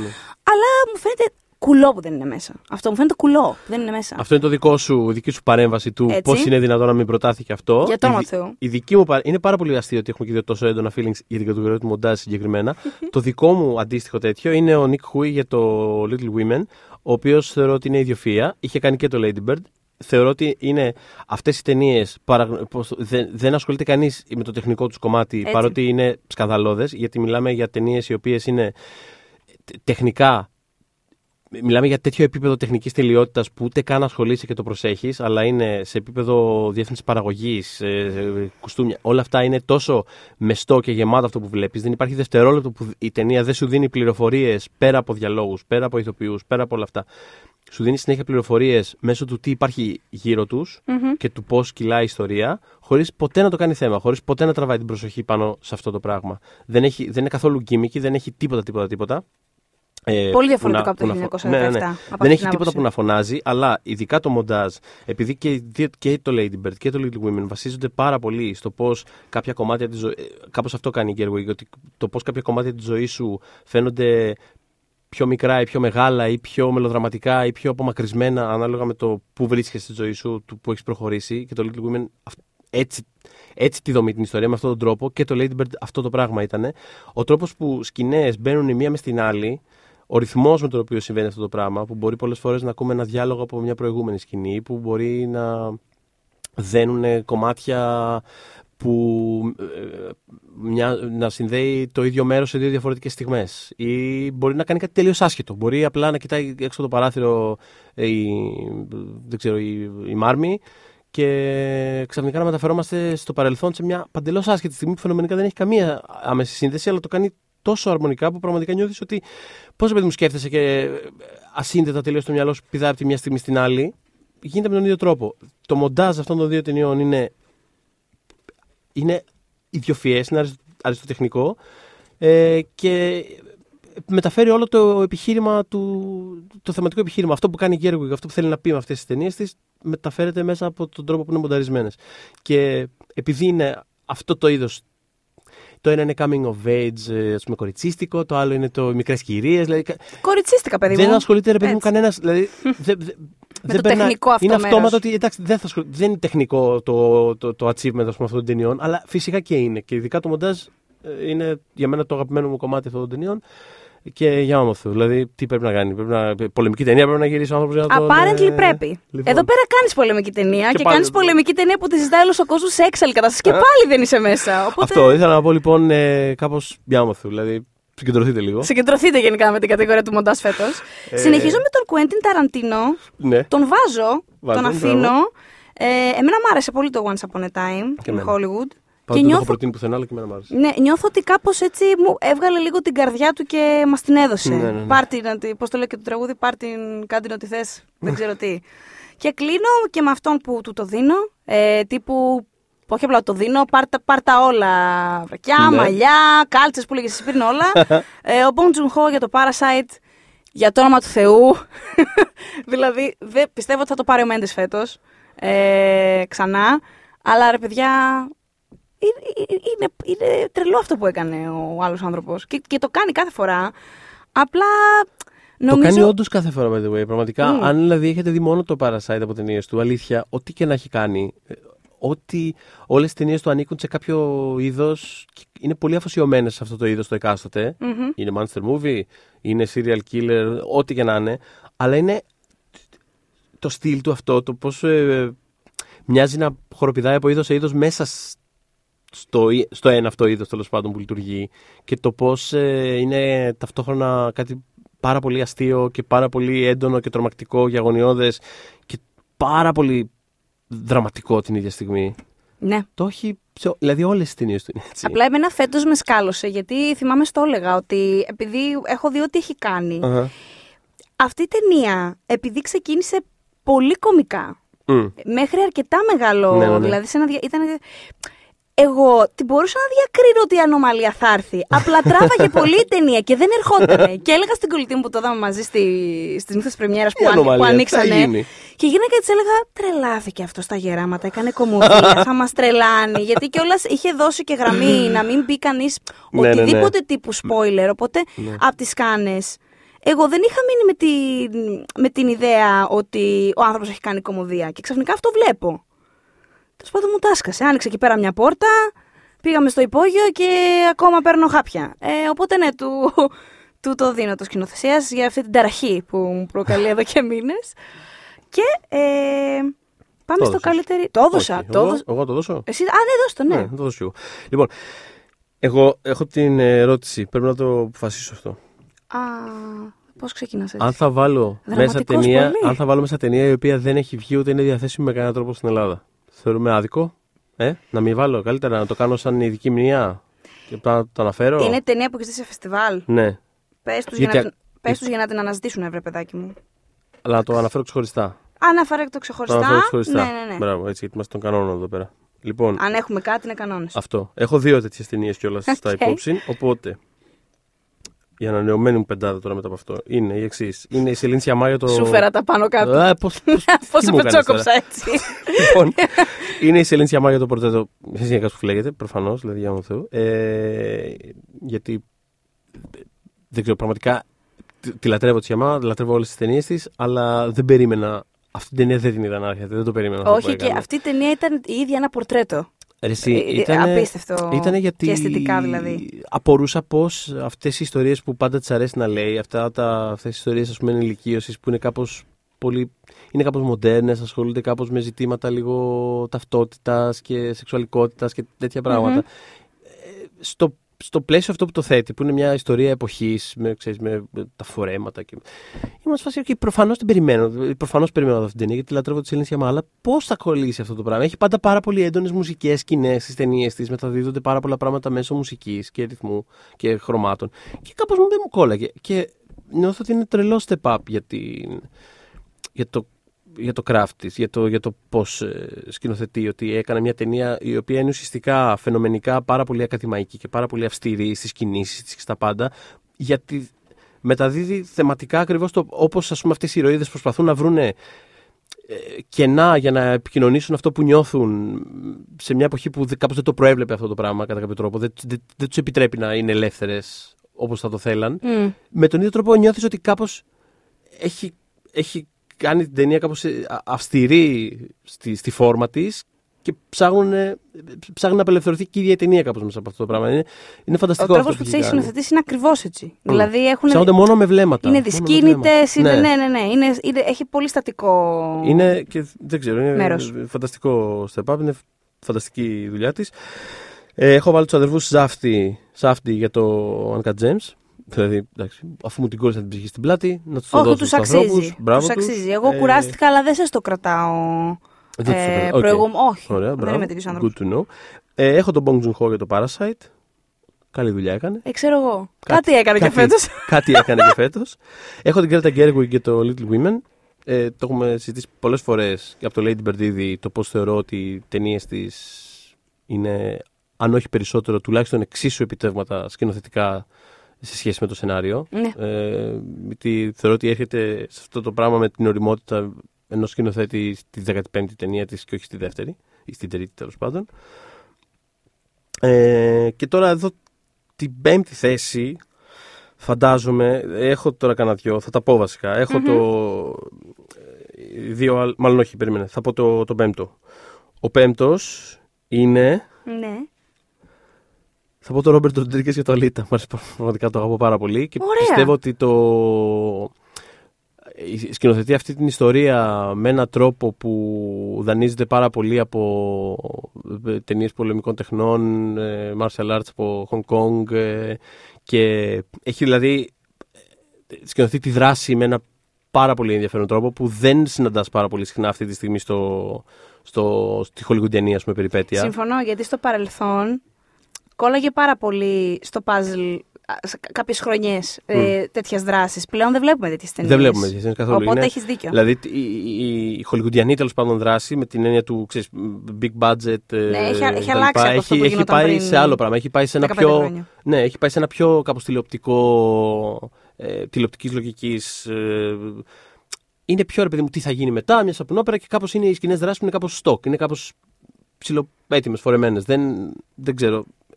Α- ε, Μάρβελ αυτή- σε σεβόμαστε, αλλά για σένα αλλά χτυπάει ναι, η για καμπάνα. σένα, για σένα, εσένα εννοούμε τόση ώρα. ε, οπότε ναι, αυτή, αυτή η σωματικότητα της δράσης μου λείπει και πάντα την εκτιμώ όταν τη βλέπω. Ε, Και πού το δίνεις; ε, πριν το δώσω, θέλω Ναι. να πω ότι δύο που σκεφτόμουν να βάλω και άφησα έξω γιατί οι ταινίες δεν υπάρχουν και ενδεχομένως. Δεν ξέρω, η μία ίσως να εμφανιστεί του χρόνου. Δεν ξέρω, αλλά θα, θα τις αναφέρω. Η μία είναι η Jennifer Kent για το Nightingale, ε, η σκηνοθέτης του Παπαντούκ, που εκ- γύρισε μια φανταστική, πάρα υπερβίαιη ταινία εκδίκησης ε, για μια κοπέλα στην ε, εποχή, ταινία εποχής στην Αυστραλία που παίρνει εκδίκηση ε, μετά από ένα πολύ βίο Μμμ. Βιάζεται, έχω καταλάβει. Ναι, ακριβώς. Ναι. Ε, είναι τετράγωνο κάδρο, είναι ένα πολύ ασφικτικό και πάρα πολύ βίαιο πράγμα. Είχε παιχτεί στην περσινή Βενετία που είχε πολύ μεγάλες αντιδράσεις. Φεύγανε, τη, τη βρίζανε πολλοί Ιταλοί Το και θυμάμαι- είχε γίνει ένα το σκάνδαλο. θυμάμαι ας πολύ πούμε. Ήταν χαρακτηριστικά. πολύ εξ, απαράδεκτο το που είχε γίνει. Ε, τέλος πάντων, η ταινία αυτή φέτος κάπως κυκλοφόρησε στην πραγματικότητα, αλλά εδώ δεν έχει κάνει την εμφάνισή της. Οπότε τέλος πάντων την αναφέρω, αλλά Ποιος ναι, ξέρει. Ναι, ναι, ναι, υπάρχει. και άλλο είναι ο Πέντρο Κώστα του Βιταλίνα Βαρέλα, μια από τις αγαπημένες μου ταινίες της χρονιάς. Πέντρο Κώστα, δηλαδή, κανονικά σε αυτόν θα το δίνα. Δηλαδή, α- αν μπορώ να την έχω αυτή την ταινία μέσα, σε αυτόν το δίνω. Γιατί είναι. Ε, σ- είναι κάπως πολύ αργό, πολύ ποιητικό σινεμά, αλλά ε, ο τρόπος που στείνει κάποια ας πούμε, κάπως γκρεμίσματα μέσα στη νύχτα και ακολουθεί δεν ξέρω, βλέμματα μέσα στο σκοτάδι και το, το πώς το φως ας πούμε ε, με- μέσα στη νύχτα σχηματίζει κάποια εντελώς θεατρικού στισίματος σκηνικά. Ε, Σκηνοθετάρα. είναι, ναι, δηλαδή σε, σε Ξεκάθαρα. επίπεδο staging καθαρά δεν έχει όμοιο. Ε, οπότε, ναι, αν θα μπορούσα δηλαδή, να το δώσω σε κάποιον θα ήταν σε αυτόν. Αλλά άμα δεν το.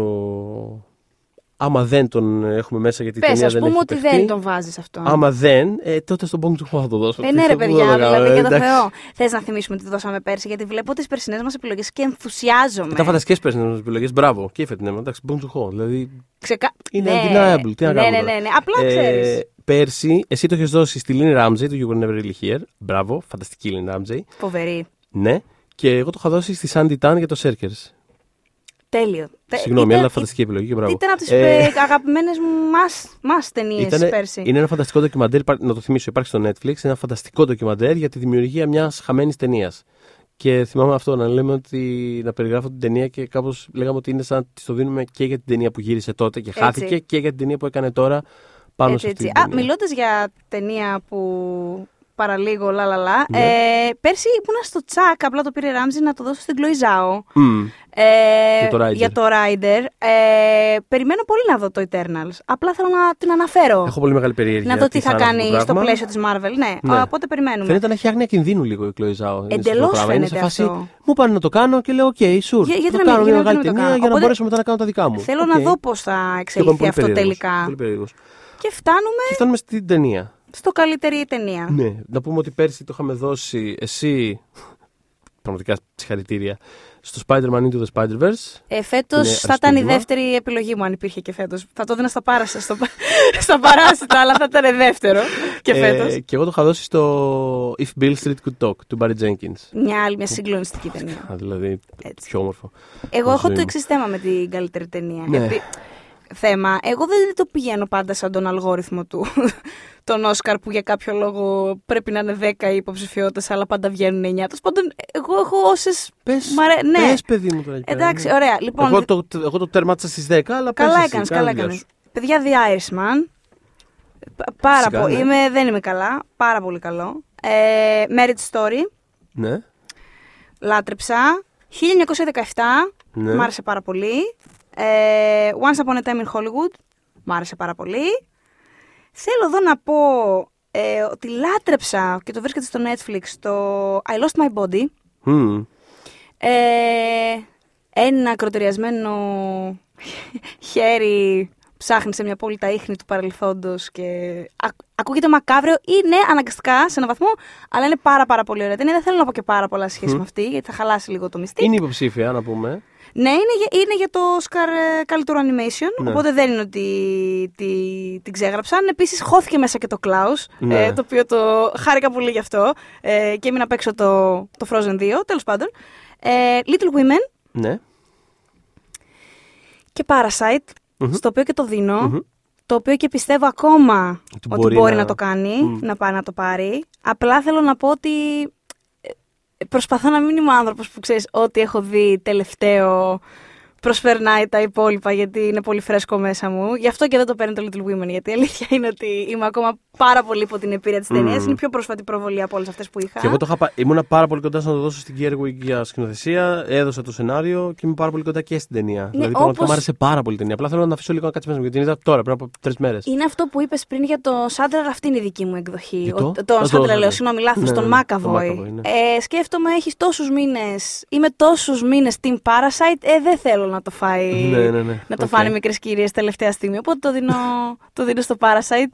Και ξέρεις, κάνω, κλει- κλείνω λίγο μάτι στην Κέρβη τύπου. Ξέρεις, εσύ ξέρεις, έχεις Ναι, ναι, καταλάβει. ναι. Καταλαβαίνόμαστε. Καταλαβαίνόμαστε full. Για πες. Ε, εγώ έχω. Ε, τώρα βέβαια έχω βάλει μέσα και αυτά που είπα πριν ότι δεν τα μετράω γιατί δεν έχουν βγει. Τέλος πάντων, whatever. Ό,τι θέλουμε να κάνουμε. Παιδί μου, Λοιπόν, παράσιτα. είμαστε μικρή ακαδημία. Είμαστε μικρή ακαδημία. Τέλεια. Ό,τι θέλουμε να κάνουμε. Λοιπόν, παράσιτα. Μμμ. Little Women. The Irishman. Το Βιταλίνα Βαρέλα του Πέτρο Κώστα. Βαράει το πόδι του στο μεταξύ. Ναι. Το Alita Battle Angel του Ρόμπερτ Ροντρίγκες. Μμμ. Θα το ξαναπώ. Είναι ταινιάρα το Alita Battle Angel. Δείτε το. Ε, το High Flying Bird του Steven Soderbergh.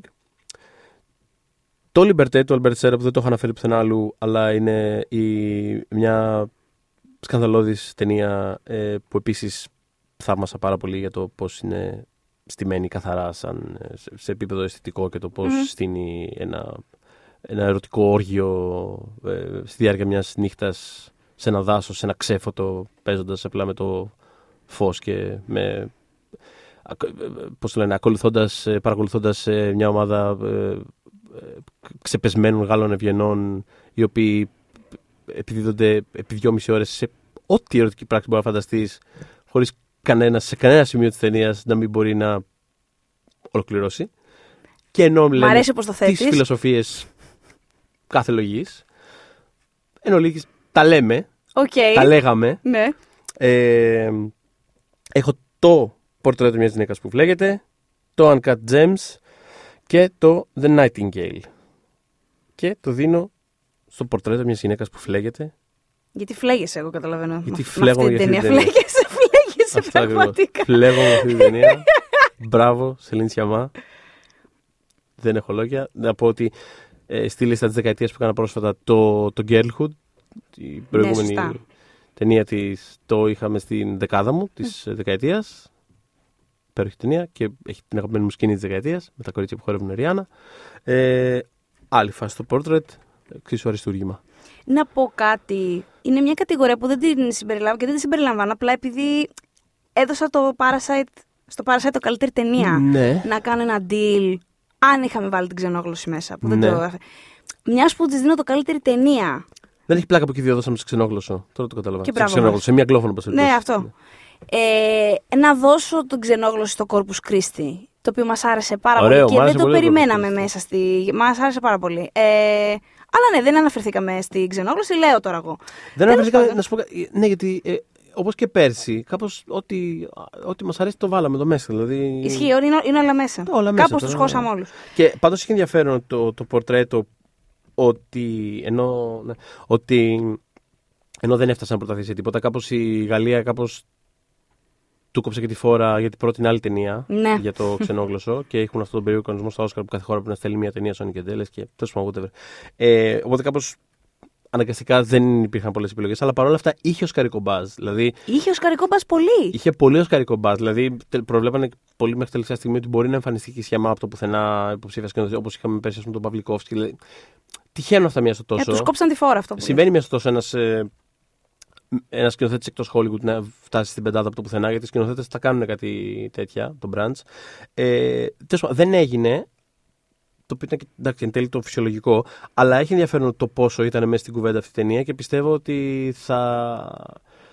Ό,τι κάνει μετά η Σιαμά, κάπως θα είναι πιο προετοιμασμένη η Ακαδημία και κάπως πιστεύω ότι έχει ένα μέλλον. Ναι, ναι, ναι.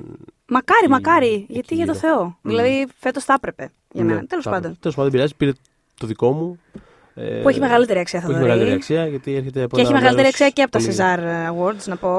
Που Άσε με λίγο. Φέτος έχουν ε, τόσες υποψηφιότητες στο Ρωμάν Πολάσκι την ίδια χρονιά που έχει υποψηφιότητες τόσες στο πορτρέτο και είναι υποψηφία η Αντέλ. ε, που έχει περάσει όσα έχει περάσει. Μπορείτε να τα αναζητήσετε. Έχει παρανοχληθεί πολλάκι από σκηνοθέτη κλπ. κλπ. Είπανε φέτος να δώσουν έτσι. Τι ωραία ατμόσφαιρα α, τα Cesar Awards τα φετινά. Ωραία, πολύ Γαλλία, ωραία, πολύ φίλε ωραία μου. φάση. Γαλλία, ναι. φίλε Όλα μου. εκεί Έτσι, δεν συμβαίνουν. μας βλέπουν. Όλα εκεί Μας συμβαίνουν. πετσοκόβουν κάθε χρόνο στο ίδιο mode. δηλαδή, πας να αναπνεύσεις και δεν μπορείς. Πριν κλείσουμε, να θυμίσω ότι την Κυριακή 9 Δευτέρου στις 11, λίγες ώρες πριν από την έναρξη της τελετής απονομής, η σκητάλη θα δοθεί στην εκπομπή Oscars Night με τον Θοδωρή Κουτσογιανόπουλο και εκλεκτούς καλεσμένους για όλες τις εξελίξεις, τα τελευταία προγνωστικά και ζωντανές συνδέσεις με το κόκκινο χαλί. Ο απεσταλμένος της Κοσμοτέ TV στο Los Angeles, Γιώργος Σατσίδης, θα είναι εκεί για να καταγράψει όλα όσα συμβαίνουν με την κάμερα της Κοσμοτέ TV. Και θα τον παρακολουθούμε κι εμείς από την οθόνη. Βέβαια, για να είμαστε έτοιμοι για την επόμενη μέρα, για το σχολιασμό, για τα βραβεία. Ε, εντάξει, Θα έχουμε σίγουρα πολλά να πούμε. Θα έχουμε σίγουρα πολλά να πούμε. Οπότε oneman.gr, όπως κάθε χρόνο μας παρακολουθείτε και πάρα πολύ σας ευχαριστούμε. Είστε πολύ πιστοί γενικότερα το, την οσκαρική σεζόν. Δεν μας αφήνετε μόνους να γράφουμε στο κενό. Και να τα λέμε επίσης. Και να τα λέμε μεταξύ μας. Ε, Ε, Οπότε ναι, μας ακούτε σε SoundCloud, Spotify, iTunes, Castbox ε, και φυσικά στο λογαριασμό του One Man στο YouTube που είναι OneManGR, μία λέξη και φυσικά να μπείτε να δείτε το ανανεωμένο μας site γιατί έχουμε βάλει τα καλά μας, το oneman.gr έχει redesign κάνει και είναι φανταστικά και το podcast είναι και πολύ πολύ ψηλά στην κεντρική, στο homepage και δεν μπορείτε να ξεφύγετε από εμάς. Αυτό. ε, να πούμε ότι την επόμενη εβδομάδα ίσως έχουμε ένα επεισόδιο έκπληξη, αλλά θα, ίσως και όχι. Είναι μια γενικότερη έκπληξη. Twist. Ε, twist. Σιάμαλο Οπότε twist. αναμένουμε να δούμε τι θα γίνει και αργότερα θα επιστρέψουμε στο νησί από το οποίο ήρθαμε για να δώσουμε τα βραβεία μας ως μικρή ακαδημία. Ε, έχουμε κάτι άλλο; Δεν έχουμε κάτι άλλο. Αυτά. Ωραία. Ε, Bon Vivant, ευχαριστούμε. Bon Συνέχεια, Vivant, άμα ευχαριστούμε. επίσης. Καλά Όσκαρ, παιδιά, και φέτος. Ναι. Άντε να πάμε και στα σπίτια μας. When we making that sequel, motherfucker?